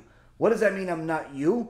I'm not you, meaning that when it comes to them hearing information about Torah that's contrary to their pre existing beliefs, when they hear it from you, it's something that they take personally. Why? Because you're their friend, you're their sister, you're their mother, you're somebody that's close to them and they know you from your past, and therefore they feel like, you know, by you saying it to them, it's almost like they're losing to you if they agree with you. There's an arrogance that play here. Whereas when they hear it from me, since they don't know me from anything, they just see me as a person or they hear me, uh, uh, they don't know who I am. They know I'm not necessarily attacking them per se. I'm simply telling them the information that exists in the world and the information that's always been there, the information that is contradictory to what they believe. So when they hear me, they know that, oh, wait a minute, this information affects me. It affects me, and they are not as defensive as a uh, as they would be from you because they know I'm talking general talking to people. I'm talking to a crowd. I'm not talking to them personally. I'm not insulting them. And in essence, it's a uh, the, the ego is usually lesser when it comes to that. So my recommendation to everybody, everybody, whether you are man or woman, young or old, religious from birth or Baal Tshuva, newly religious or uh, religious for a while, in a yeshiva, in a kollel, rabbi or student, Jew or Gentile, my recommendation to you is to share our videos with everyone that you know as often as you can, uh, but not to the point of spam where you know you're sharing 10 videos a day and they simply block you. You know, share with tact. Share like as if you are a you know a shem's marketing company. You are a Hashem's marketing company and you're sending the truth to these people on a regular basis. You know, you're sending it once a day, three times a week, whatever you choose, but you're sending it often enough for them to get the content. And even if they don't watch it every time, it's the same thing that marketing companies think. When they put out a commercial, they know that not everybody that watches that commercial is going to buy the product. But they continue marketing that commercial because eventually, maybe that person will buy. Or maybe they'll mention it to somebody else that will buy. Same concept here. You have to become Hashem's marketing company. And I personally recommend the way I have done Kiruv before I uh, ever got into it myself as far as being a speaker. I focused on uh, uh, two uh, two speakers. I didn't, you know, a lot of people they like to share like uh, everything like a uh, like a salad. Today it's Rabbi this one, and tomorrow it's Rabbi this one, that one, Rabbi this one, and before you know it, they share, you know, five, ten, twenty different rabbis with everybody I think that's the wrong approach. I think that approach is actually, my opinion, I think that approach is horrible. Why? Because if you finally got somebody out of all that sharing, not all of those teachers are people he connects to. Not all of those teachers are people he connects to. And really, what you want is you want him to keep getting the message from the person he gets he, get, he connected to. So if that happens to be me, you want him to constantly listen to me. If that happens to be somebody else, you want to listen to that somebody else. But you have to keep doing, you have to be a messenger for one place, maybe two at most. That's it. You know, a lot of people like to share everything, and I know that people they, they think that by sharing a lot that means a lot. It doesn't. It doesn't. It's not have. It does not have the same effect. You don't see uh, Coca Cola, Apple, and, uh, and and the rest of the branded companies pretty much selling everything under the sun. They have specific things, all having the same brand, and that's what they focus on. Same concept when it comes to Torah. You have to utilize the tools of the world to spread Torah. You see that this works, that's what you share. And also, don't share things you have not watched, you have not connected to. You know, share things that you know are real. Like many times people will share some uh, some uh, rabbi because they saw somebody else share it. But how do you know he's telling the truth? I mean, a lot of times people will share uh, things, and sometimes they'll even share with me, and not realizing that this is one of the people that's on the list of heretics. And I asked them, "Why is this a new lecture about their heresy? Why are you sending it to me?" Oh no, I thought you'll find it interesting. I'll find this interesting. The guys are not apikos. You can't count them in minyan. You want to share it with me? What's wrong? But that's the thing. People just share. They share. They share. And again, I think that the more thought you put into it, uh, the easier it becomes. But sometimes people overdo it, where they put too much thought into it. Meaning, they now they have the speaker. Let's say, let's for, uh, uh, for argument's sake, let's say that speaker is me. But now before they share, they think about is he or she going to like this lecture? No, maybe it's too hard for them. Maybe it's too this for them. Don't do that calculation. Don't do that calculation. Why? Whatever we say is from the Torah, it's for everybody. It's for everybody. The punishments are for everybody. The reward is for everybody. The learning is for everybody. That's what HaKadosh Baruch Hu says in the Torah in Sefer Dvarim, in your mouth, in your heart to do it. Meaning the Torah is something that is for everybody. The very same Torah that talks about Hashem destroying the world is for five and six year olds, and it's also for 50 and 60 year olds. The very same Torah that says that Hashem told us to, uh, you know, leave Egypt is for the five year olds and for the 50 year olds. The very same Torah that says that Korach is in Gehenom till this day is for the five year old and for the 60 year old. Don't start choosing for people and saying he can handle it, he can't handle it. Once you found a truthful speaker, a source of truth, stop thinking. Just share. Just share. The, the, the thinking that I thought that I was uh, referring to is thinking when you're, you know, uh, trying to pick the right speaker for everybody. That's not, you need prophecy for such a thing. Simply find a source of truth and let Hashem do the rest. Let Hashem do the rest. I think that is something that uh, you can do for all of these people instead of argue with them because like i said it will uh, it will help them and it will also help you uh, and a lot more than anything else. And uh, anybody that uh, you get into uh, debates with that starts to get you upset and, and, and you start cooling off because of them you have to uh, stop doing it and, and quite frankly disassociate with them uh, unless they change their uh, behavior and either do tshuva or at least start be- start uh, behaving in a fashion where they respect your current beliefs and not, uh, uh, you know, uh, continue to act like missionaries. Next, how is Yosef Tzaddik allowed to be mummified? it says at the end of the parasha, the mummification process is not respectful to the to the body. How come Moshe rejected the mirrors of the women in the beginning? They accepted the kumaz, the mishkan uh, Rashi uh, commentary would make it seem that uh, uh, it should be the other way around. Okay, so these are two questions. I'll try to answer both questions, but uh, try to answer one question moving forward. Uh, so as far as Yosef Tzaddik and Yaakov Avinu, the the choices that they had were not necessarily as choices that regular people have. They were very special, very unique people. Uh, but uh, the the bodies of uh, Yosef, the body of uh, of uh, um, Yaakov, were not mummified uh, in the in the same fashion as the Egyptians, but rather their their bodies stayed perfect simply because they're tzaddikim. But again, it's a when you are under the control of a pharaoh and and your um, I guess, rejection of uh, their customs could put an entire nation in danger, uh, it uh, it makes the decision more clear. You're not allowed to uh, put um, the entire nation in danger uh, for the sake of you being buried a certain way. The second answer to that is the fact that the Torah was not uh, obligatory to the Shvatim because we weren't given a Torah for another couple of hundred years.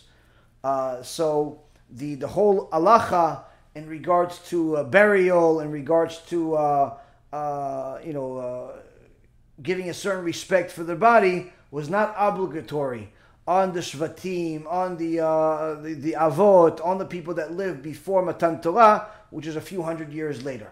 So that's the other thing. It's also the reason why Yaakov was allowed to marry two sisters, whereas Matan Torah not allowed to marry two sisters. Chachamim say that's also because that's also the reason why Rachel died before he entered Eretz Yisrael. But the point is, is that all of these particular issues are very often discussed by the sages and saying that this was allowed because it was before Matan Torah, uh, and uh, and other times it's uh, it says that uh, you know there's more details to the story. Now, more details to the story comes into play with your second question about the mirrors. Now, these mirrors were not like mirrors that you buy in a store today. The mirrors of, uh, of yesteryear, of the time of uh, Moshe Rabbeinu, were made out of copper. They were made out of copper, and uh, these mirrors were uh, were mirrors that the women would uh, use to entice their husbands to be intimate with them. Uh, so Moshe Rabbeinu did not want it. How are you going to use a tool that's uh, for intimacy uh, and and, uh, and, and use it for the Bet Mikdash? Moshe Rabbeinu says this is inappropriate. That's human logic. Hashem says no, it's the opposite. I don't think like you here. I don't agree with you. Why? Because the women didn't use these mirrors to entice forbidden men or to, to entice strangers, to entice sin. They enticed their husbands in order to give their husbands and the entire nation a uh, purpose and a uh, uh, desire to live. Because what was happening is that everybody was slaves, and they weren't just slaves picking up rocks. Paro was doing very much the uh, the blueprint of what Hitler did, which Paro was breaking the mor- the morale of the uh, of Bnei Israel. He would give the men the, the, the job of the women, and the women the job of the men. So not only making them work really, really hard and killing their children and so on, but also breaking their morale by giving them inappropriate jobs. So the men got very, very weak as a result of it and did not want to live anymore. The women, on the other hand, wanted uh, knew that this uh, salvation is going to come eventually, but had to entice their husbands to want to live and not commit suicide and not. Uh, so what do they do? They would uh, uh, pamper themselves up, and then as soon as their husbands would uh, would come, they would come all beaten up from a, a day of slavery, and they would look at themselves in the mirror and then make their husbands look at themselves and say to their husbands in a flirtatious way, Look how beautiful I am. And look at you. Look how beautiful I am. Look at you. Look how beautiful I am. And look at you.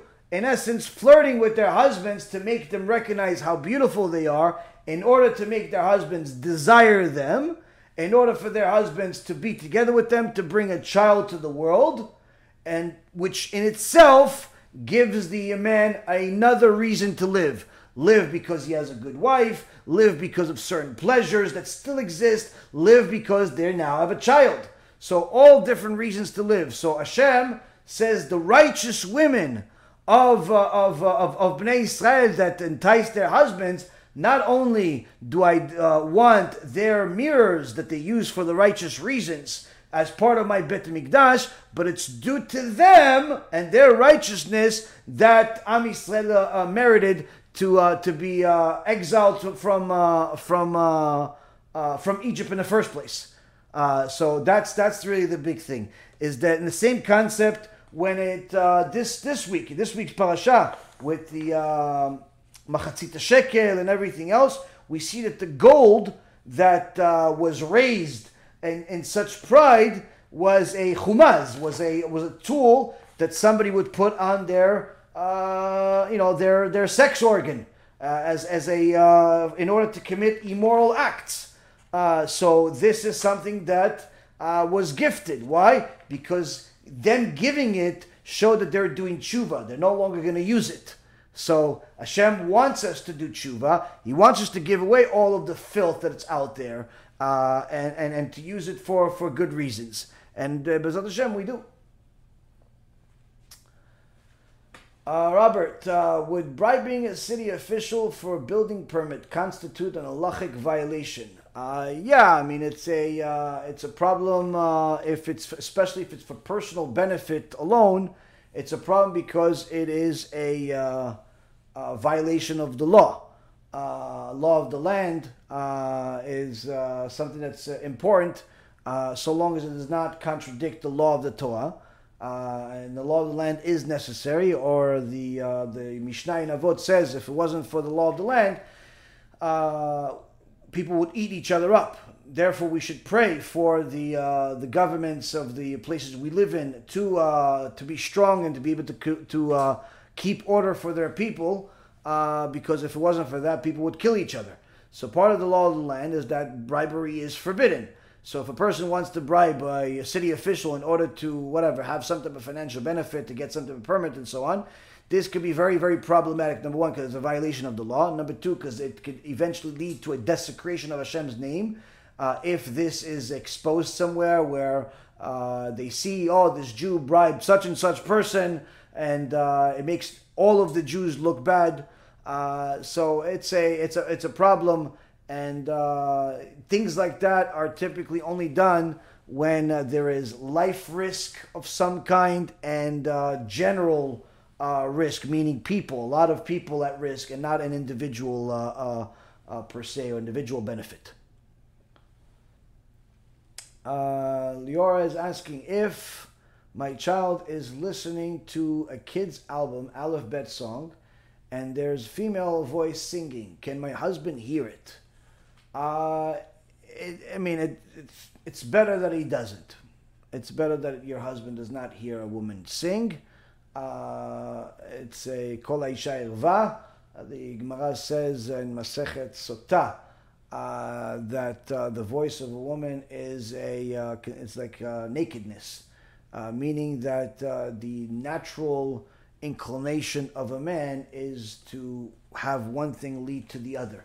Now, where there is leniency, uh, you know, there there are times that you would say a situation like this. If you don't know what the woman looks like, uh, then maybe there's a possibility that uh, some poskim will be lenient on that he could hear this aleph bet being sung uh, because he doesn't know what the woman looks like. But typically, these types of things today, especially today, everything is is uh, together with the video.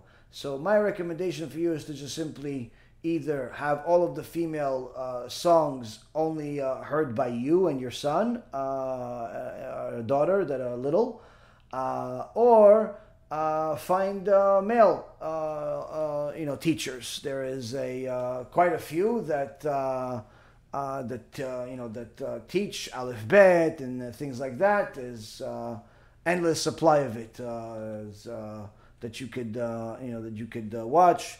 Um, and Baruch Hashem, there is a lot of programs out there with uh, with men, not just women.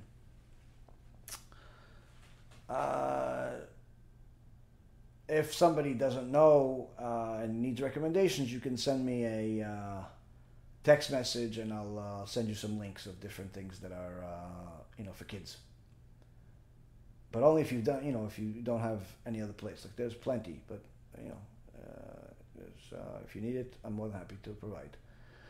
Charlie, how would you answer up in heaven some of the questions? If, when you were dishonest, you were secular, then you became a Baal Tshuva and became religious and very honest. Ah, very good.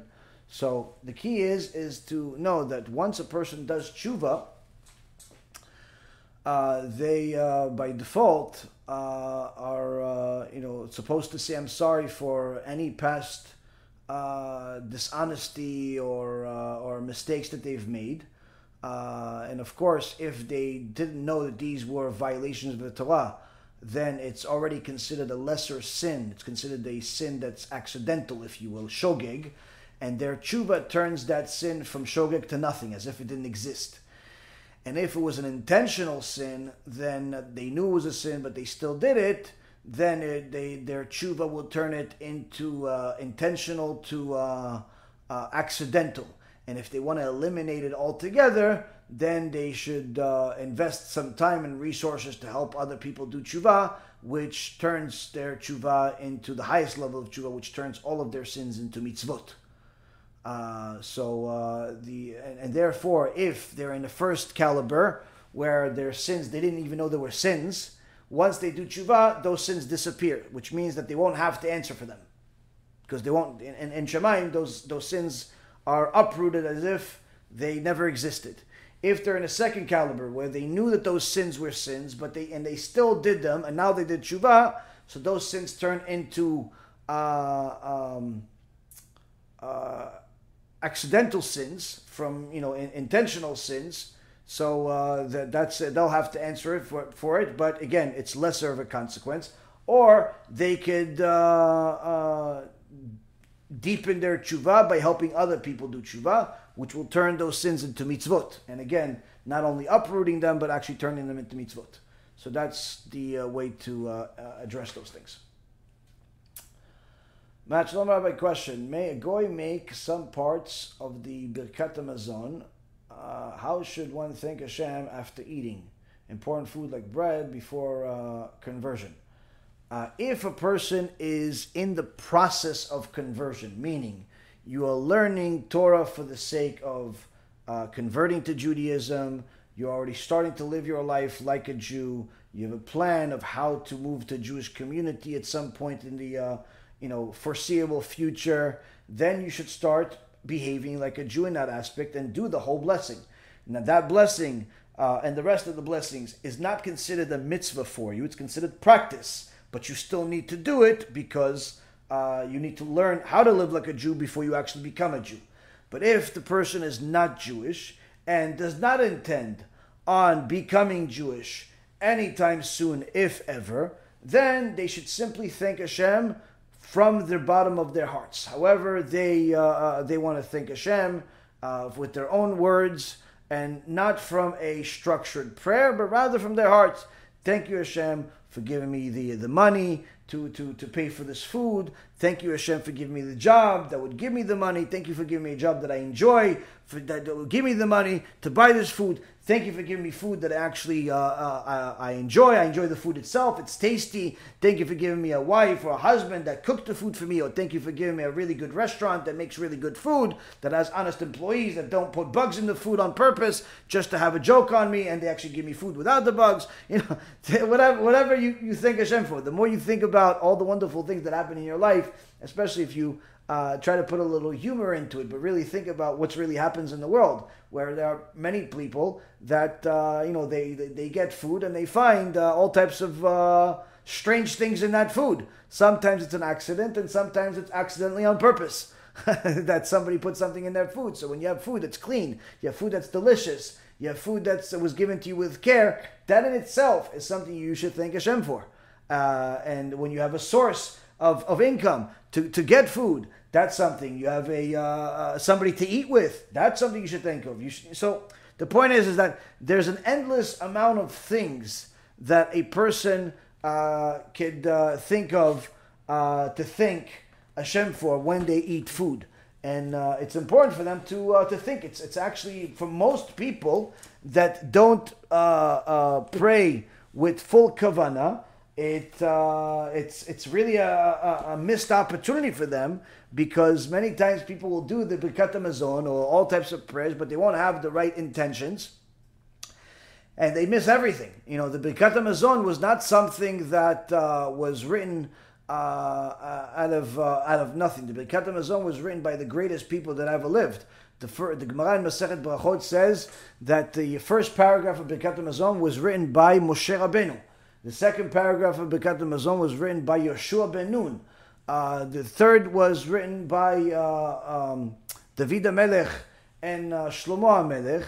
And uh, then after that, it was Anshe Knesset Agdolah, so which which included prophets, meaning that all of the people that put together these Birkat Hamazon were the best of the best, and they specifically used words that pertain to Am Yisrael, that pertain to specific times, that open up specific, unique gates for Am Yisrael in heaven. And, uh, and it's important for the Jewish people to do it. And it's also important for the non Jews to know that this is not for you. When you say, Shema Yisrael, Hashem Elokeinu, Hashem Echad, and you're a Jew, that means something that opens up a certain gate in heaven that connects to your neshama. But when you say Shema Yisrael Hashem Elokeinu Hashem Echad as a non-Jew, that's not even intending to do it as practice to eventually become a Jew. They simply want to act like a Jew. They think the Torah belongs to them. Then guess what? Not only are you not opening up that gate, you're actually opening up a bad gate. What gate? A gate of punishment because you're a thief.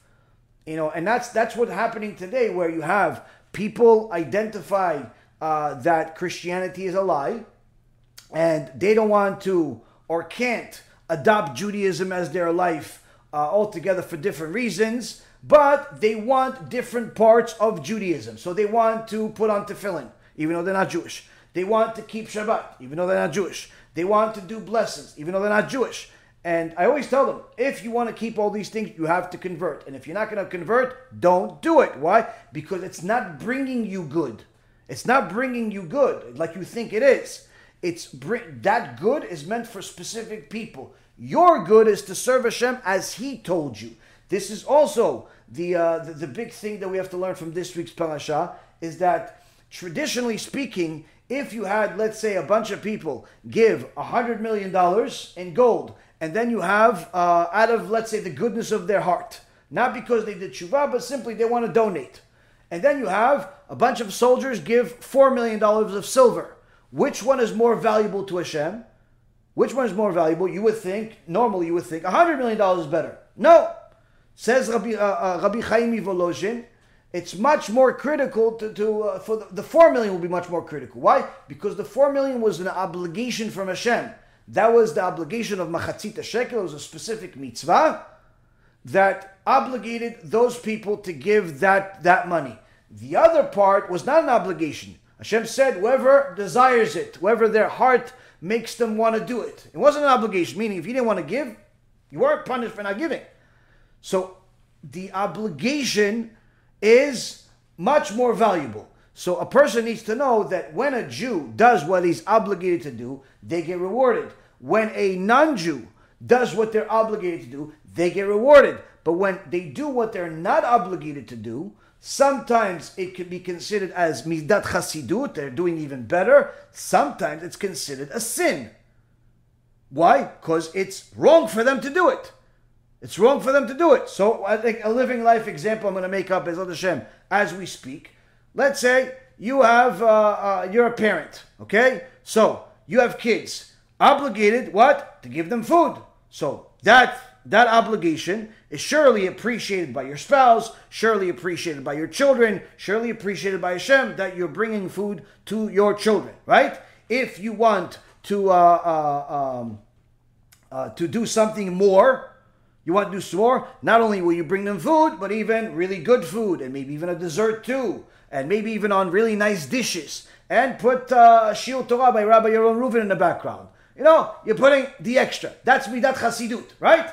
On the other hand, someone that says, listen, they're not hungry, but I'll make them a snack anyway. Okay, that's not that's not bad. That's no problem with that. You're, you have kids. They're not necessarily hungry. You already fed them dinner, but you're to do something that you're not obligated to do, but it's nice to do. You're giving them a dessert of some kind, right? A snack. Okay, that's great. On the other hand, there's another person. So you know what? I'm to give them food uh, that's full of poison. Oh, I'm to give them food that's outdated, that's uh, already expired three years ago. What is that? That's bad. Yeah, but I'm giving them food. Yeah, but it's not food that's catered for them. The horse food, the cow food, the, the, the uh, donkey food, the turtle food does not is not food that you give people. Yeah, but it's food. No, it's not food for them. It's the wrong thing. Same concept here. There are specific prayers that people can say, and there's no problem people saying it. You can read Tehillim, you can read Psalms. The vast majority of the Siddur, the Jewish prayer book, is Psalms, which both Jews and Gentiles are allowed and should read on a regular basis. But there are unique prayers that are catered for Am Yisrael. And when a Jew reads it, it opens up specific gates in heaven, it connects his neshama, it's a lot of cool stuff. When he doesn't do it, it's a very big problem. When she doesn't do it, it's a very big problem. On the other hand, when a non Jew reads prayers that he's allowed to pray, he reads Tehillim, he uh, sp- speaks to Hashem out of his own heart, that opens up certain gates and connects him or her to Hashem in a fantastic way. Why? Because they're doing what they should do, what they're obligated to do, what's great to do. On the other hand, when they do things that they're not allowed to do, like saying specific prayers or doing specific mitzvot that are only for the Jews. Not only are they not opening the good gates, but they're instead opening bad gates. Gates that will bring them consequence, punishment, disaster, tragedy, all of the horrible things. Why? Because it's not a mitzvah for them, it's a sin. It's a sin. Yeah, but how come it's a mitzvah for him? Because it's for him. It's just like the horse food is good for the horse, but not for the human. Yeah, but it's food. Yeah, it's food for a horse. Same concept here. And a person needs to understand if you do what God said, you win. If you do what you think you should do because you feel it, sometimes you win, sometimes you lose. But when you lose, usually you lose much more than what you gain. And when a person is, uh, you know, is, is desiring to do the will of Hashem, then it shouldn't really be such a dilemma to accept the fact that you're not allowed to keep Shabbat or that you're not allowed to uh, do other things. It shouldn't be a problem. Why? Because if you're really serving Hashem here, then serve Hashem like He wants you to serve Him. I'll tell you a thing that's difficult for people to hear, but this is good for people to know.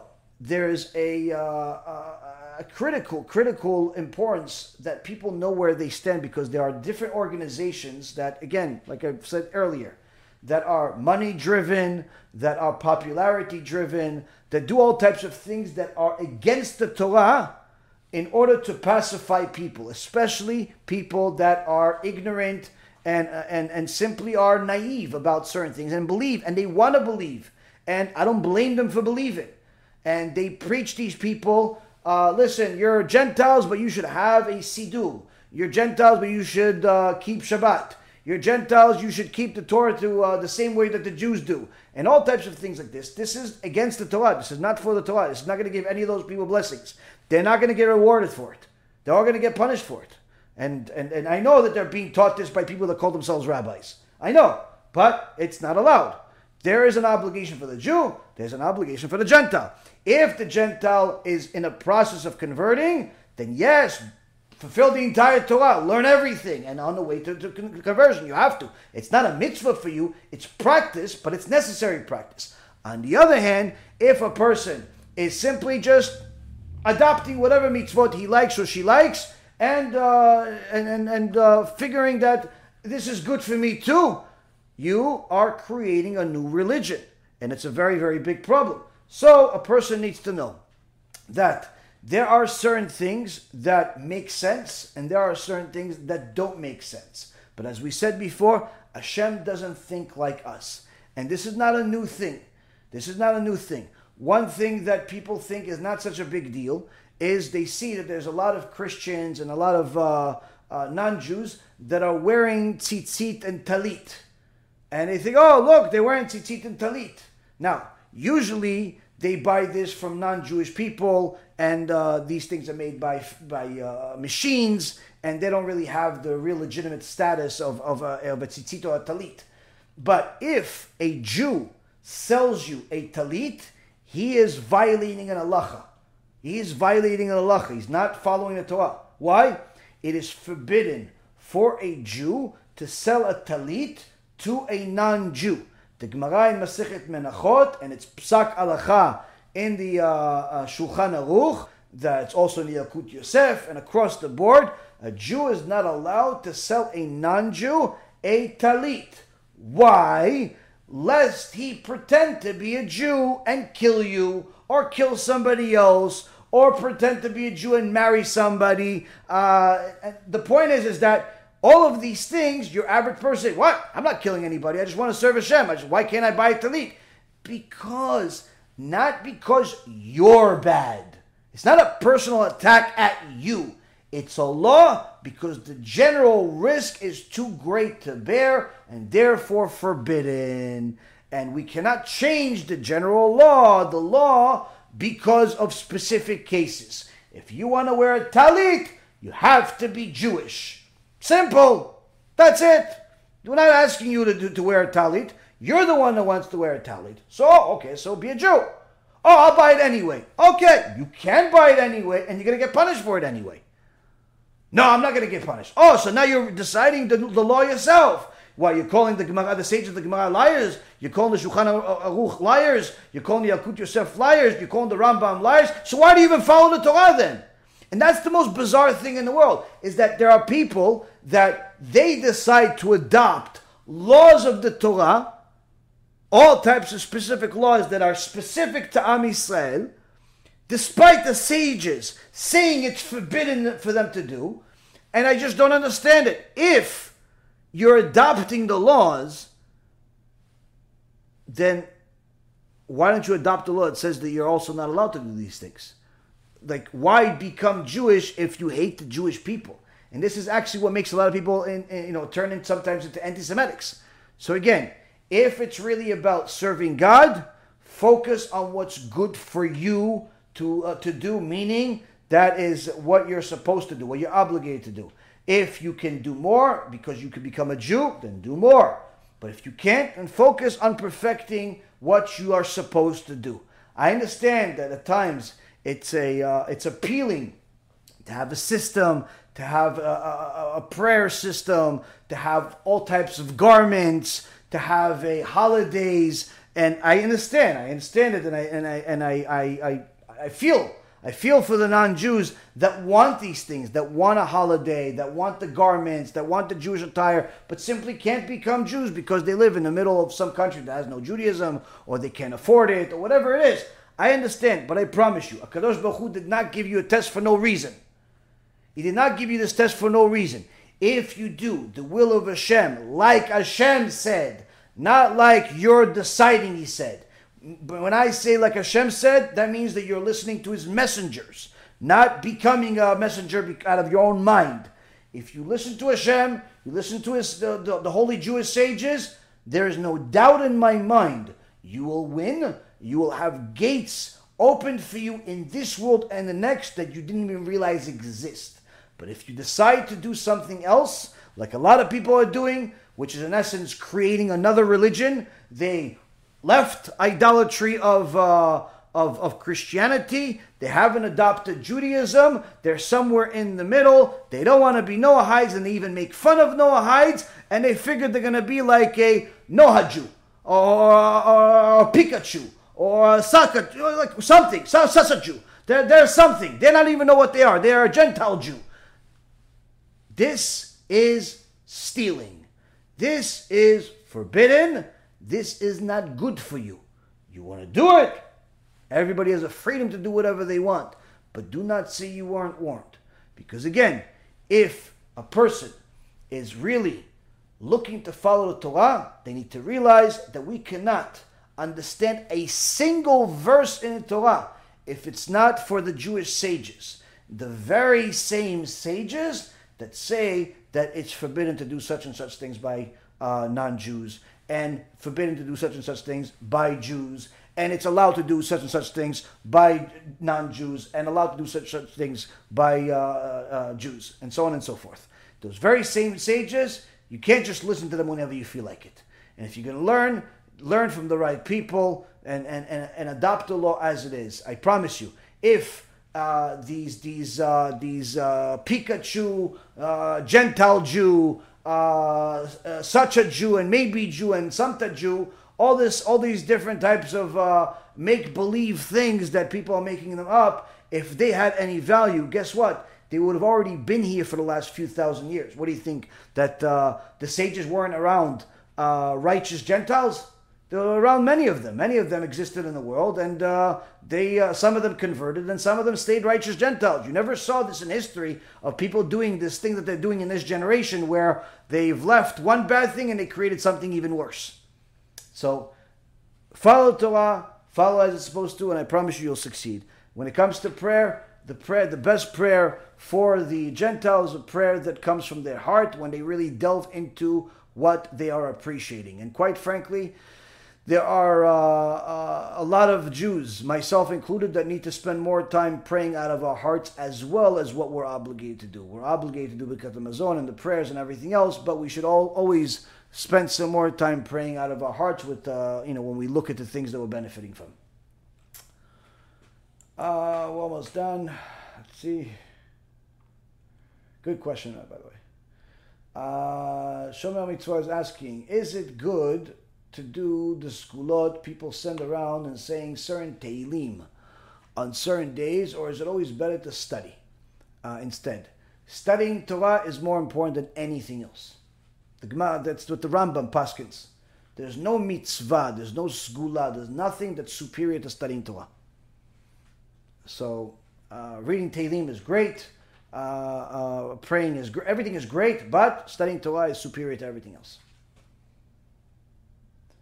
Uh, Joshua, uh, how come when we say someone's name when they're sick, we refer to the uh, mother, but when someone passes away, we refer to the father? Very good question.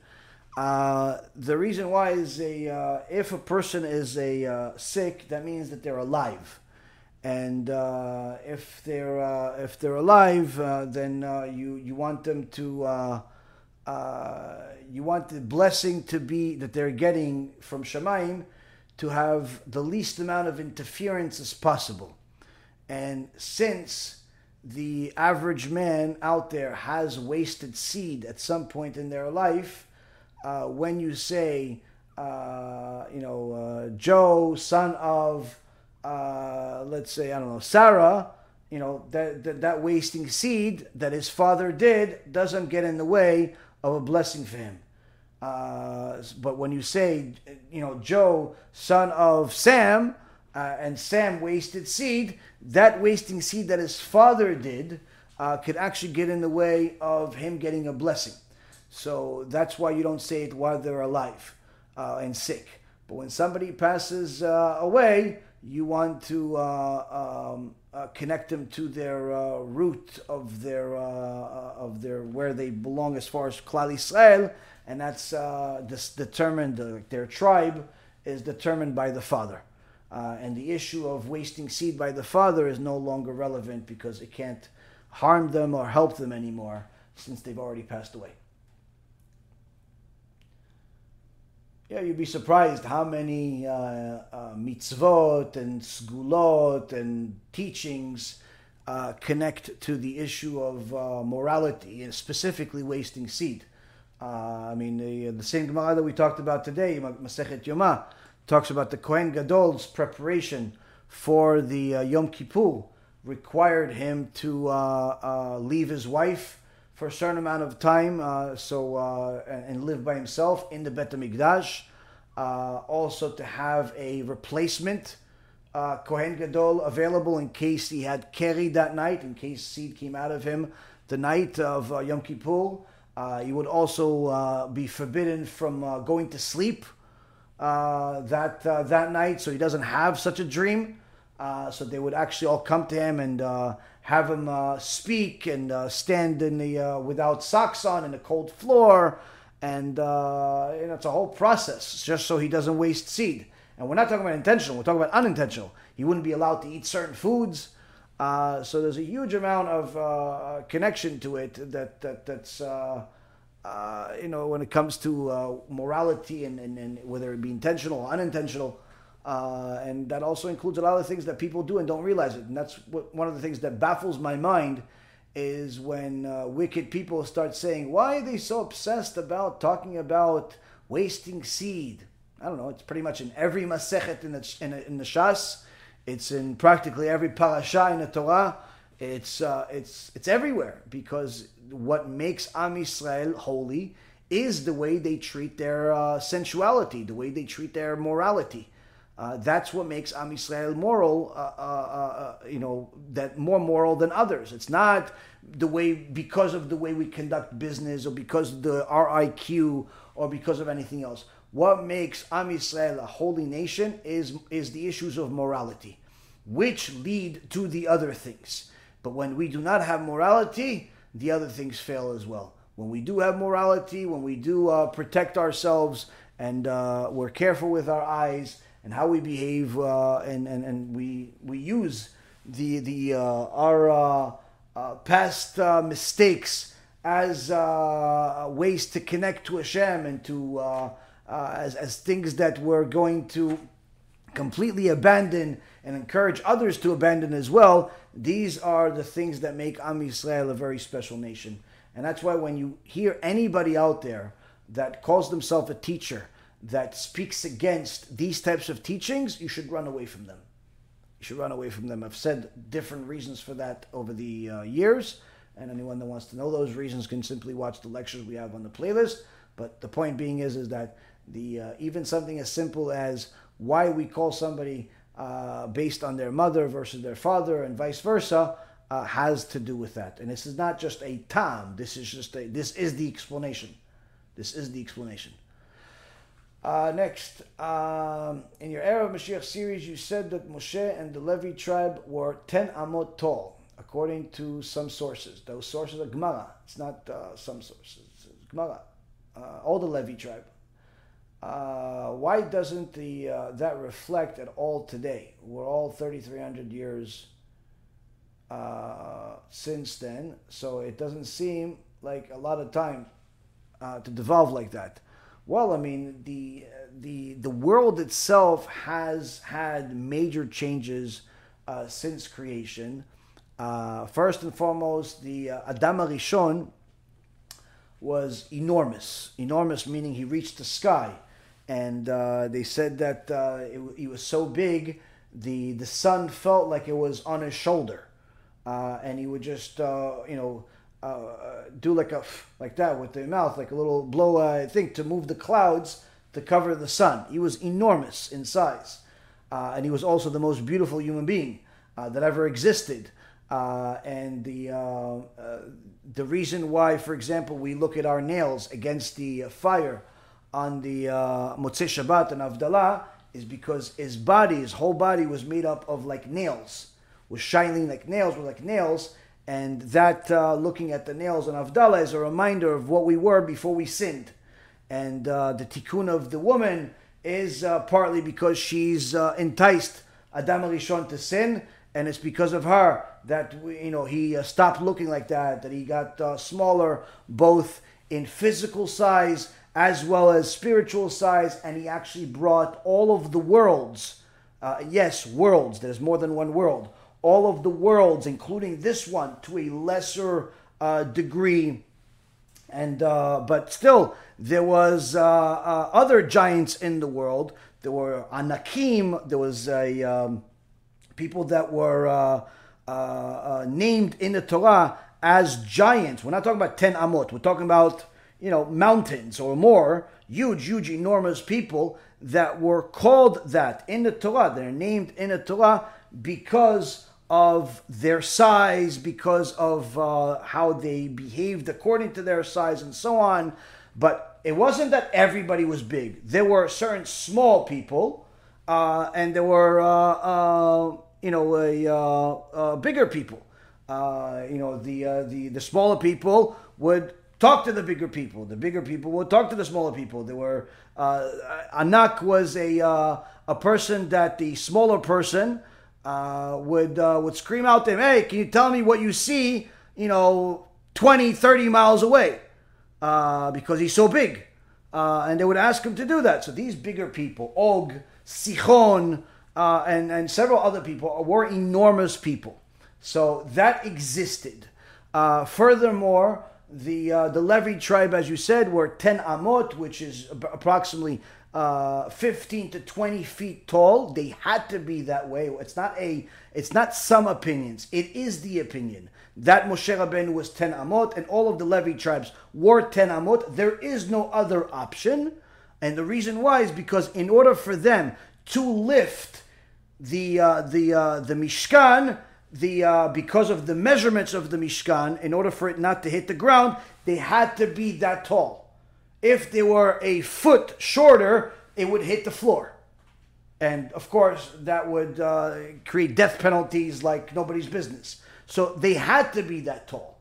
It's not like a, uh, oh, you know, it's uh, some people think. No, this is it. This isn't, I know it's hard for people to accept because they're used to the biggest thing they see is maybe seven feet tall basketball player or something. But again, people were big, but there was a reason for their size, and they're only big in comparison to us because we're comparing them to us. Now, why don't really big people exist like that today? Well, simple. There's no need for it. And the same concept goes with specific animals. There's an animal called the tachash that's mentioned in the Torah several times. The tachash was not created, Rashi says the tachash was not created at Maaseh Bereshit. It was not created in the beginning of the world.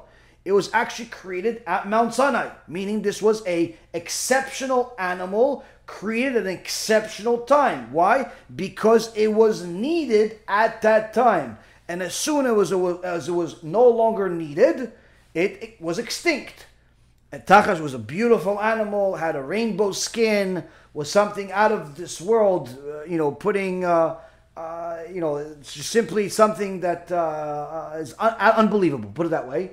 But it was extinct. Not because it was hunted, not because it didn't eat right, not because there was a plague, not because of any other reason other than the fact that the boss, Hashem, no longer needed it in the world. And the same goes with other animals, and the same thing goes with other physical abilities. You'll see in the Gemara, there's certain sages that talk about how there was a uh, sage that uh, uh, when there was a fire in his house, he grabbed two people, put them under his arms, and started running out of the house with them. Do you know anybody in the world that can grab two grown men and run with them? We're not talking about running with them hand in hand like little kids. Yay! No, we're talking about holding them like a sack of potatoes under his arms and running with them to save their life. You know anybody in the world that can do that, especially an old man? No. But there are people that were strong like that just 1500 years ago.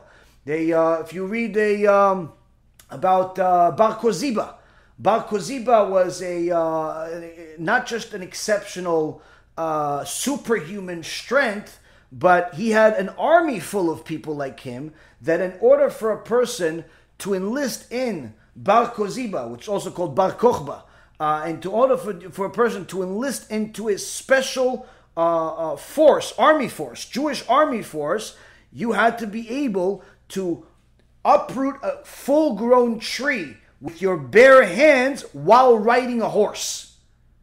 Can anybody uproot a, a, a you know a tiny little uh, flower, uh, you know, while riding anything? Barely if they're standing on it can they do it. Even if you're talking about really really big people. So these strengths existed. These strengths existed. They uh, they were needed at the time for different purposes that Hashem had.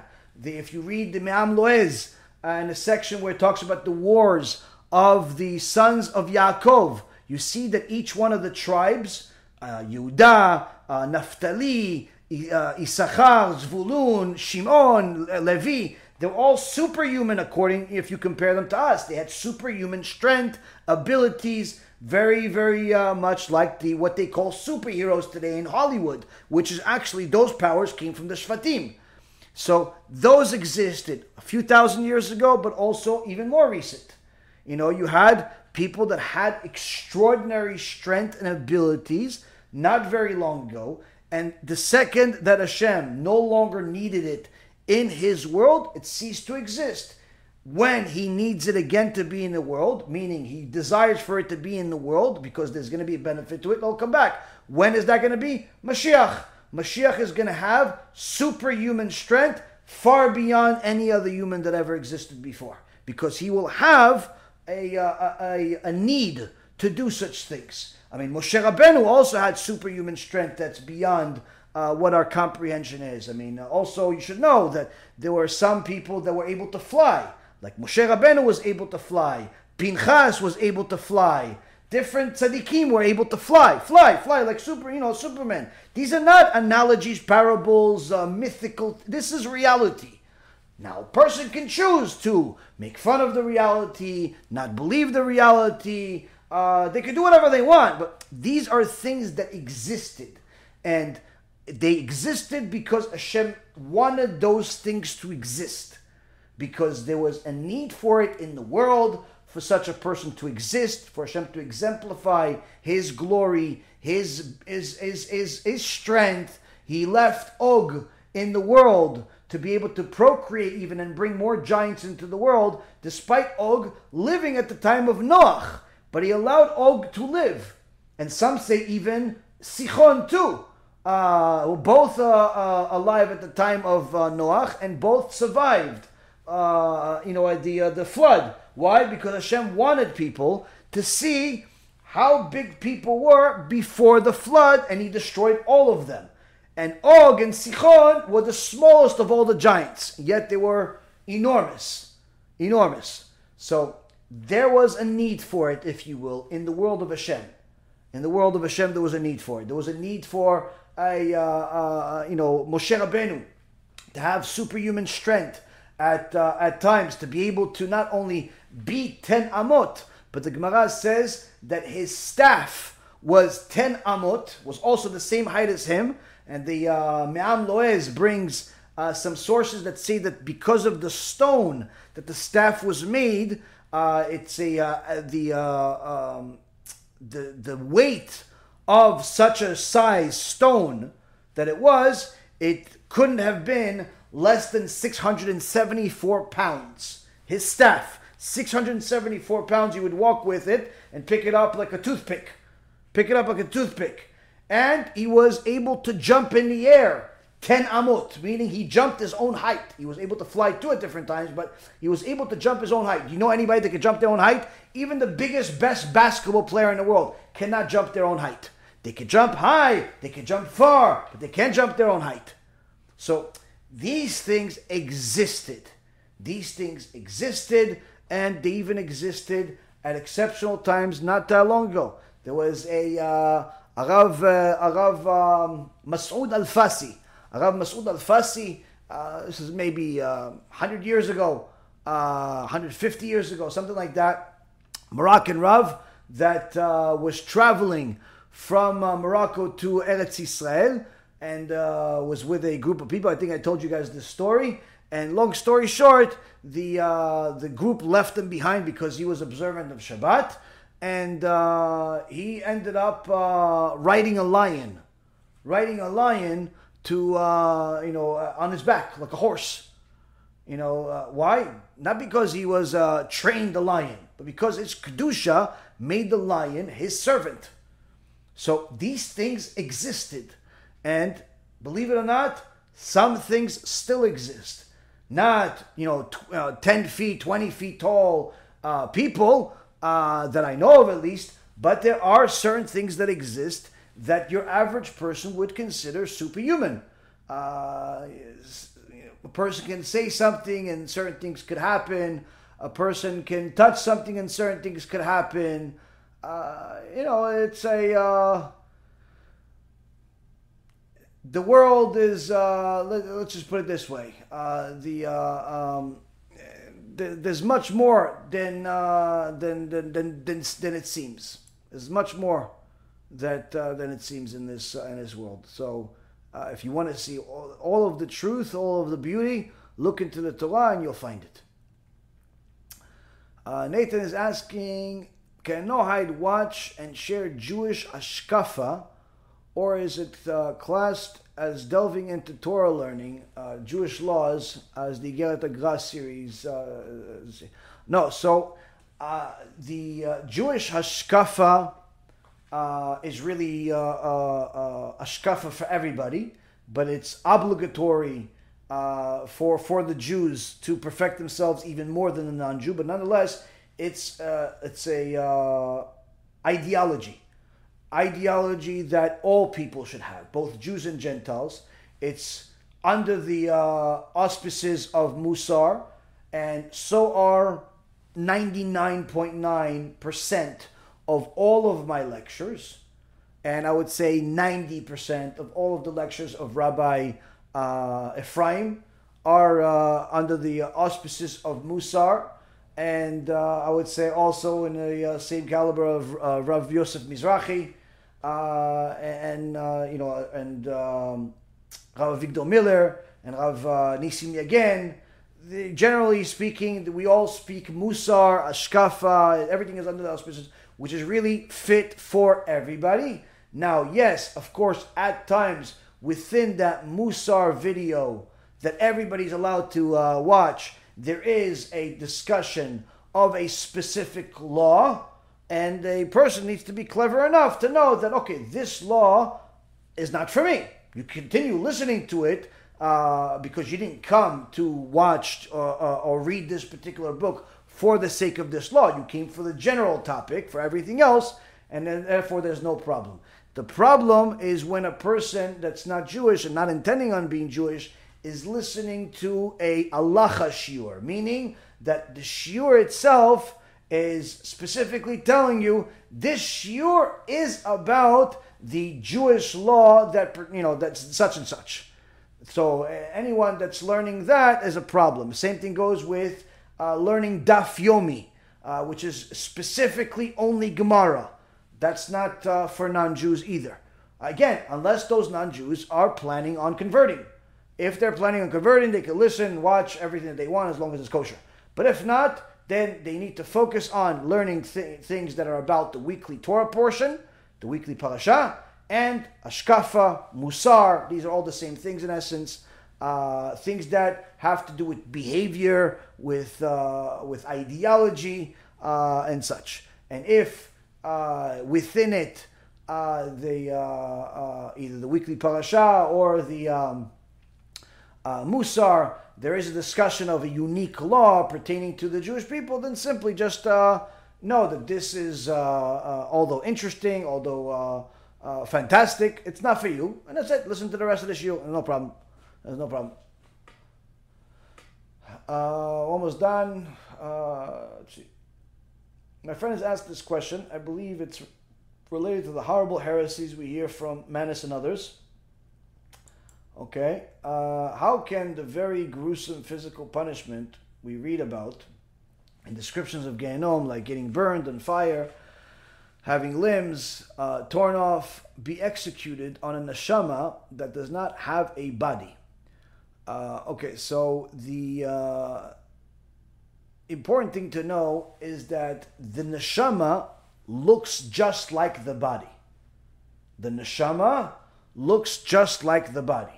And the only reason why we think that the neshama feels uh, less than the body is because we watched too many Hollywood films that make the neshama, make the so-called soul that's that's portrayed by Hollywood like something like uh, some uh, some spirit that's like a wind, that's like a uh, something that is uh, you know I don't know some uh, some gas or something. It, we, we make it. It looks like it's something that doesn't feel anything. It could just fly that's because people watch too much Hollywood films. The real neshama is the exact opposite of what Manis and Y.Y. Jacobson and the rest of the heretics out there say. Where the Gemara Masechet Brachot says that the neshama feels much more than the body. Much more the, than the body. So much so that the fire in Gehenna is the lowest level of fire in Gehenna is 60 times more powerful and painful than the highest fire in this world. So imagine lava in this world is the highest fire that I know of, or blue fire, let's say. Okay, that's the highest fire in this world. That highest fire in this world is the is not even the lowest fire in Gehenna. The lowest fire in Gehenna is 60 times that, and that's the lowest fire. And the next level of fire is 60 times more. And the neshama feels a lot more, a lot more than the body. Something that is incomprehensible to a human being because they, again, uh, the more impure a person's mind is, full of heresy, philosophy that's full of heresy and garbage, the more impossible it is for them to understand it. If you see a speaker quote just as many secular people, non Jews, as they do Torah, or simply only secular people and not Torah, that means that person is full of tuma in their head. Don't listen to anything they say. Don't listen to anything they say. Why? Because if you want purity, you have to get it from a pure source. And the problem with these people is that they're thinking that the neshama doesn't feel because they watched movies. And they think that. But if you read Gemara, you realize that the neshama feels a lot more. And in fact, the body, the body is something that limits the feeling of, of the neshama, limits it.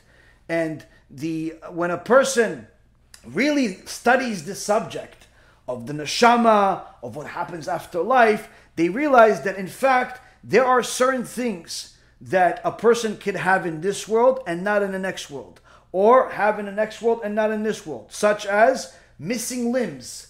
A person could have sin, uh, uh, uh, a life that where he is making a uh, mistake, he had an accident, he lost his arm, right? Chas v'shalom, but it happens. But his neshama still has an arm, still has an arm. But he can have sins, and a mevin yavin. He can have sins that those sins don't hurt his arm, but his spiritual arm, his neshama's arm is gone. So he goes up to Shemaim, he has no arm. No arm.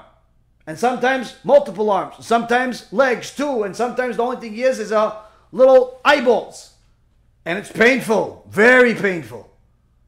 So these fools are not only ignorant, they're not only ignorant of, of, of the Kabbalistic and the supernatural and the mystical, and, and, and, and they're, they're ignorant of the basics. The first Gemara that I tell every single one of my students to learn is Masechet Brachot. First Gemara. And that's generally universally accepted. That's the first Gemara somebody should learn. If Manis or YY ever learned tractate Brachot and actually understood the basic language of what it says there, they would no longer speak like they do. Because everything that I say is in there. Everything. But they don't know anything. They're ignoramuses. They read newspapers and websites and they speak stupidity to people. So if a person studies further, they'll realize that the neshama is much more sensitive, is much more uh, uh, uh, uh significant than a person thinks. It's not some wind. It's not a wind. It's not uh, some little uh, ghost like people think. It's much more significant than that most, most, importantly, the neshama in, in the upper worlds, there's a time for you to eat. There's a time for you to go to places. Uh, there's a uh, uh, um, Batya Bat Paro is uh, the only one that's allowed, aside from Tzipora, to go visit Moshe Rabbeinu, and there's a time for Avram to go see Sarah, and a time for Rivka to see Yitzchak, meaning the Avot v'Imaot, they have their own chambers and places, but there's a time for them to be together, uh, to see each. A, people think what Olam Haba is is something that they like watched in a movie. There's some ghost that looks like I don't know, like uh, like some cartoon with maybe like a a bed sheet on him with with little holes there, and he flies. Ooh, ooh, I am a manis. I don't know what people think. This has nothing to do with Torah. The real neshama, the real you, is much more real than the current you. The current you is inconsequential into in comparison to the real you. What happened with the arrogant fools is that they've made the current them, the flesh body, the piece of steak, the piece of schnitzel, the shish kebab that makes up their body, they've turned that into the real them. They've turned that into the real them and the neshama into the lesser. It's the exact opposite.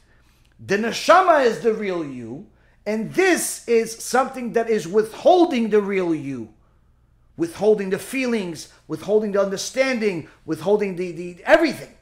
So the same day that Akadosh Baruch Hu created a special neshama, part of it coming from him, if you will, part of it is in essence the you, combining the two. The, the same day that he created this special thing, he also created a special fire to burn it. And multiple fires, says the Gemara. Seven different types of fires exist Each fire has its own abilities that the other doesn't. Some fire eats and doesn't drink. Some fire drinks and doesn't eat. Some fire eats and drink. There's all types of fires. What do you, do you see those fires in the streets? You see them in weapons? No, these fires don't exist in this world. These are fires of the upper world that have specific things that came to the world at specific times, like the fire of, of Eliyahu Navi that consumed both the korban, the rock, and the water. Regular fire can't do such a thing. But the fire from Shemaim came and consumed all of it. Says the Gemara that from there we learn that there are multiple types of fires, there are multiple colors. Those fires have abilities that Hashem may you never know what abilities they have. But I could assure you that unless YY Jacobson and Manis Friedman and every single one of their students does a tshuva no less than uh, uh, than Menashe from the Tanakh, the son of uh, Chizkiyahu, they will see every one of those fires. And they will see them in such a horrible way that I, I'm, I'm telling you, it will bring nobody joy. But it's unfortunately the damage that they're causing with their heresy is makes it impossible, impossible for anything else that's positive to happen to them. Why? Because they are giving the people that are weak a justification to stay weak. They're taking away the whole concept of punishment and simply making Judaism turn from an obligatory commandment from the God of all gods, from the King of all kings, the one and only creator, the one and only God of the world where everything else is idolatry. They've turned his law, that's an obligation on all of mankind, into a suggestion. They've literally created a new religion. And it's not coincidental that there was an article in Eretz Yisrael written about, in a favorable way, unfortunately, about Manis Friedman and his new book in Hebrew, but they called the article A New Religion. In Shemaim, they are starting, they started already, a new religion.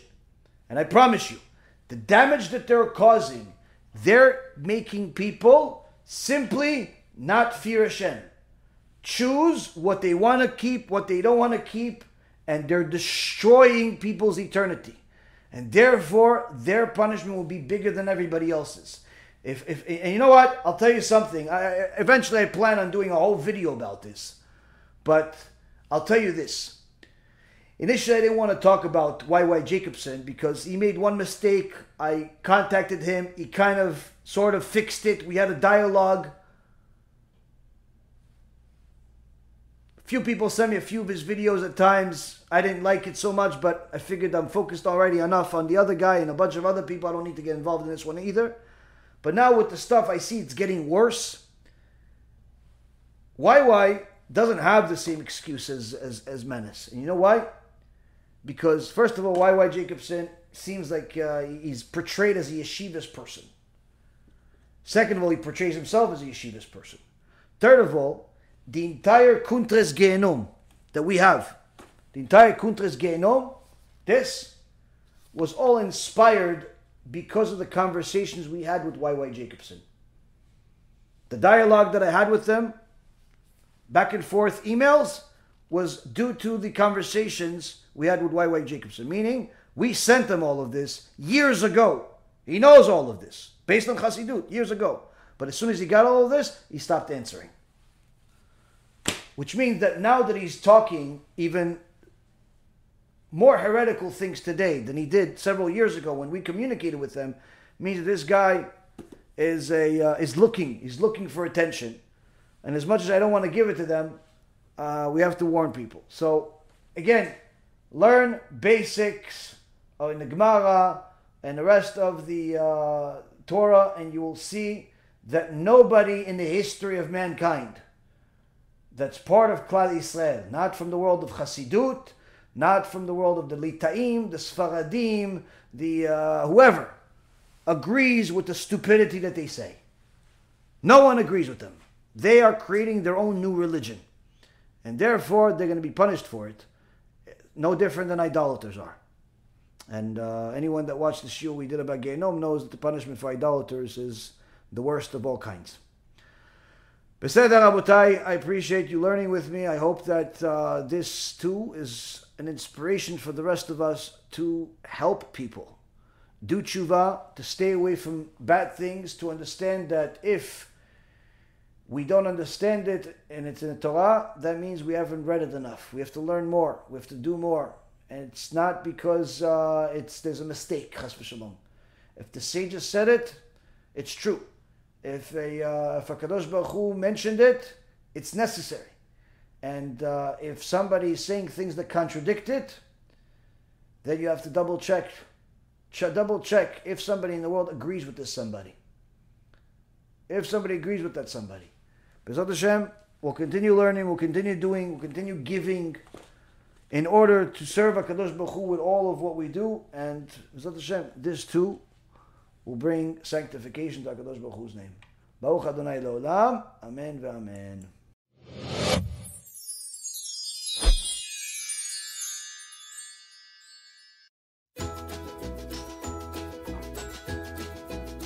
Achashverosh, the Persian king, made a feast filled with bling.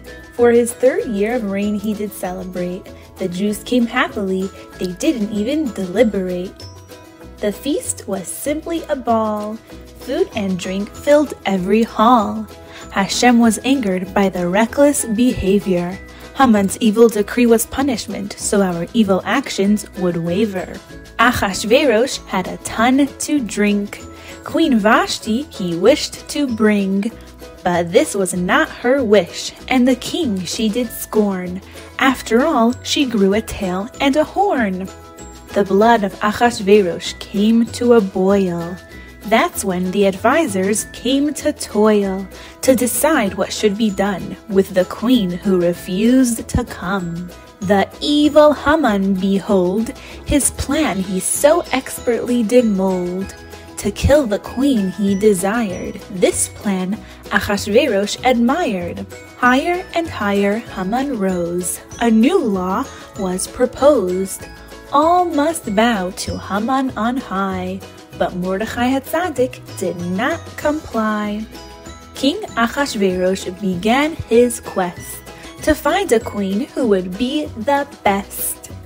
Esther, Mordechai's niece, was taken and adorned with fleece. Haman's hatred for Mordechai did swell. All the Jews he wished to dispel. So Haman convinced the king to sign the wicked decree with his signet ring. The cries of the Jews filled the city. Our situation was truly a pity. Mordecai prayed, and Esther dreaded, for approaching the king could land her beheaded. King Achashverosh sat in his yard. With beauty and grace he did regard his queen Esther at last. For her his scepter he did cast. To her own special feast Esther did invite the king and Haman, who was filled with delight. Yet when Mordecai refused to bow, this Haman did not allow. King Achashverosh made a request for Haman to give his best advice on how to reward a favor, but this honor Haman wrongly did savor. Since Haman believed the gift was for him, he conveyed his advice with a giant grin. You shall dress him in the king's royal robes. With the crown shall he parade the roads. Achashverosh commanded without delay. Haman shall create this grand display. For Mordecai, who was the one deserving, it was him who Haman would be serving. A second invitation Esther did extend for Achashverosh to attend. The queen begged at the feast that the decree against her nation be creased. At once the king did rule to hang Haman the fool. Poof went Haman's vicious decree. Of the Jews' victory, Hashem did guarantee. Mordechai strode through town, looking so refined. Atop his head, the king's crown did shine. This was not his only reward to reap, for Haman's house was his to keep. Haman's ten sons we did hang. Our enemies were defeated with a big bang. That is why, to this day, we celebrate Purim in a special way. Mishloach manot we give to a friend, a special mishta we make sure to attend, and matanot la'evyonim to the poor we send. We dress up as a queen, king, or sword in order for V'nahafoch Hu to be restored.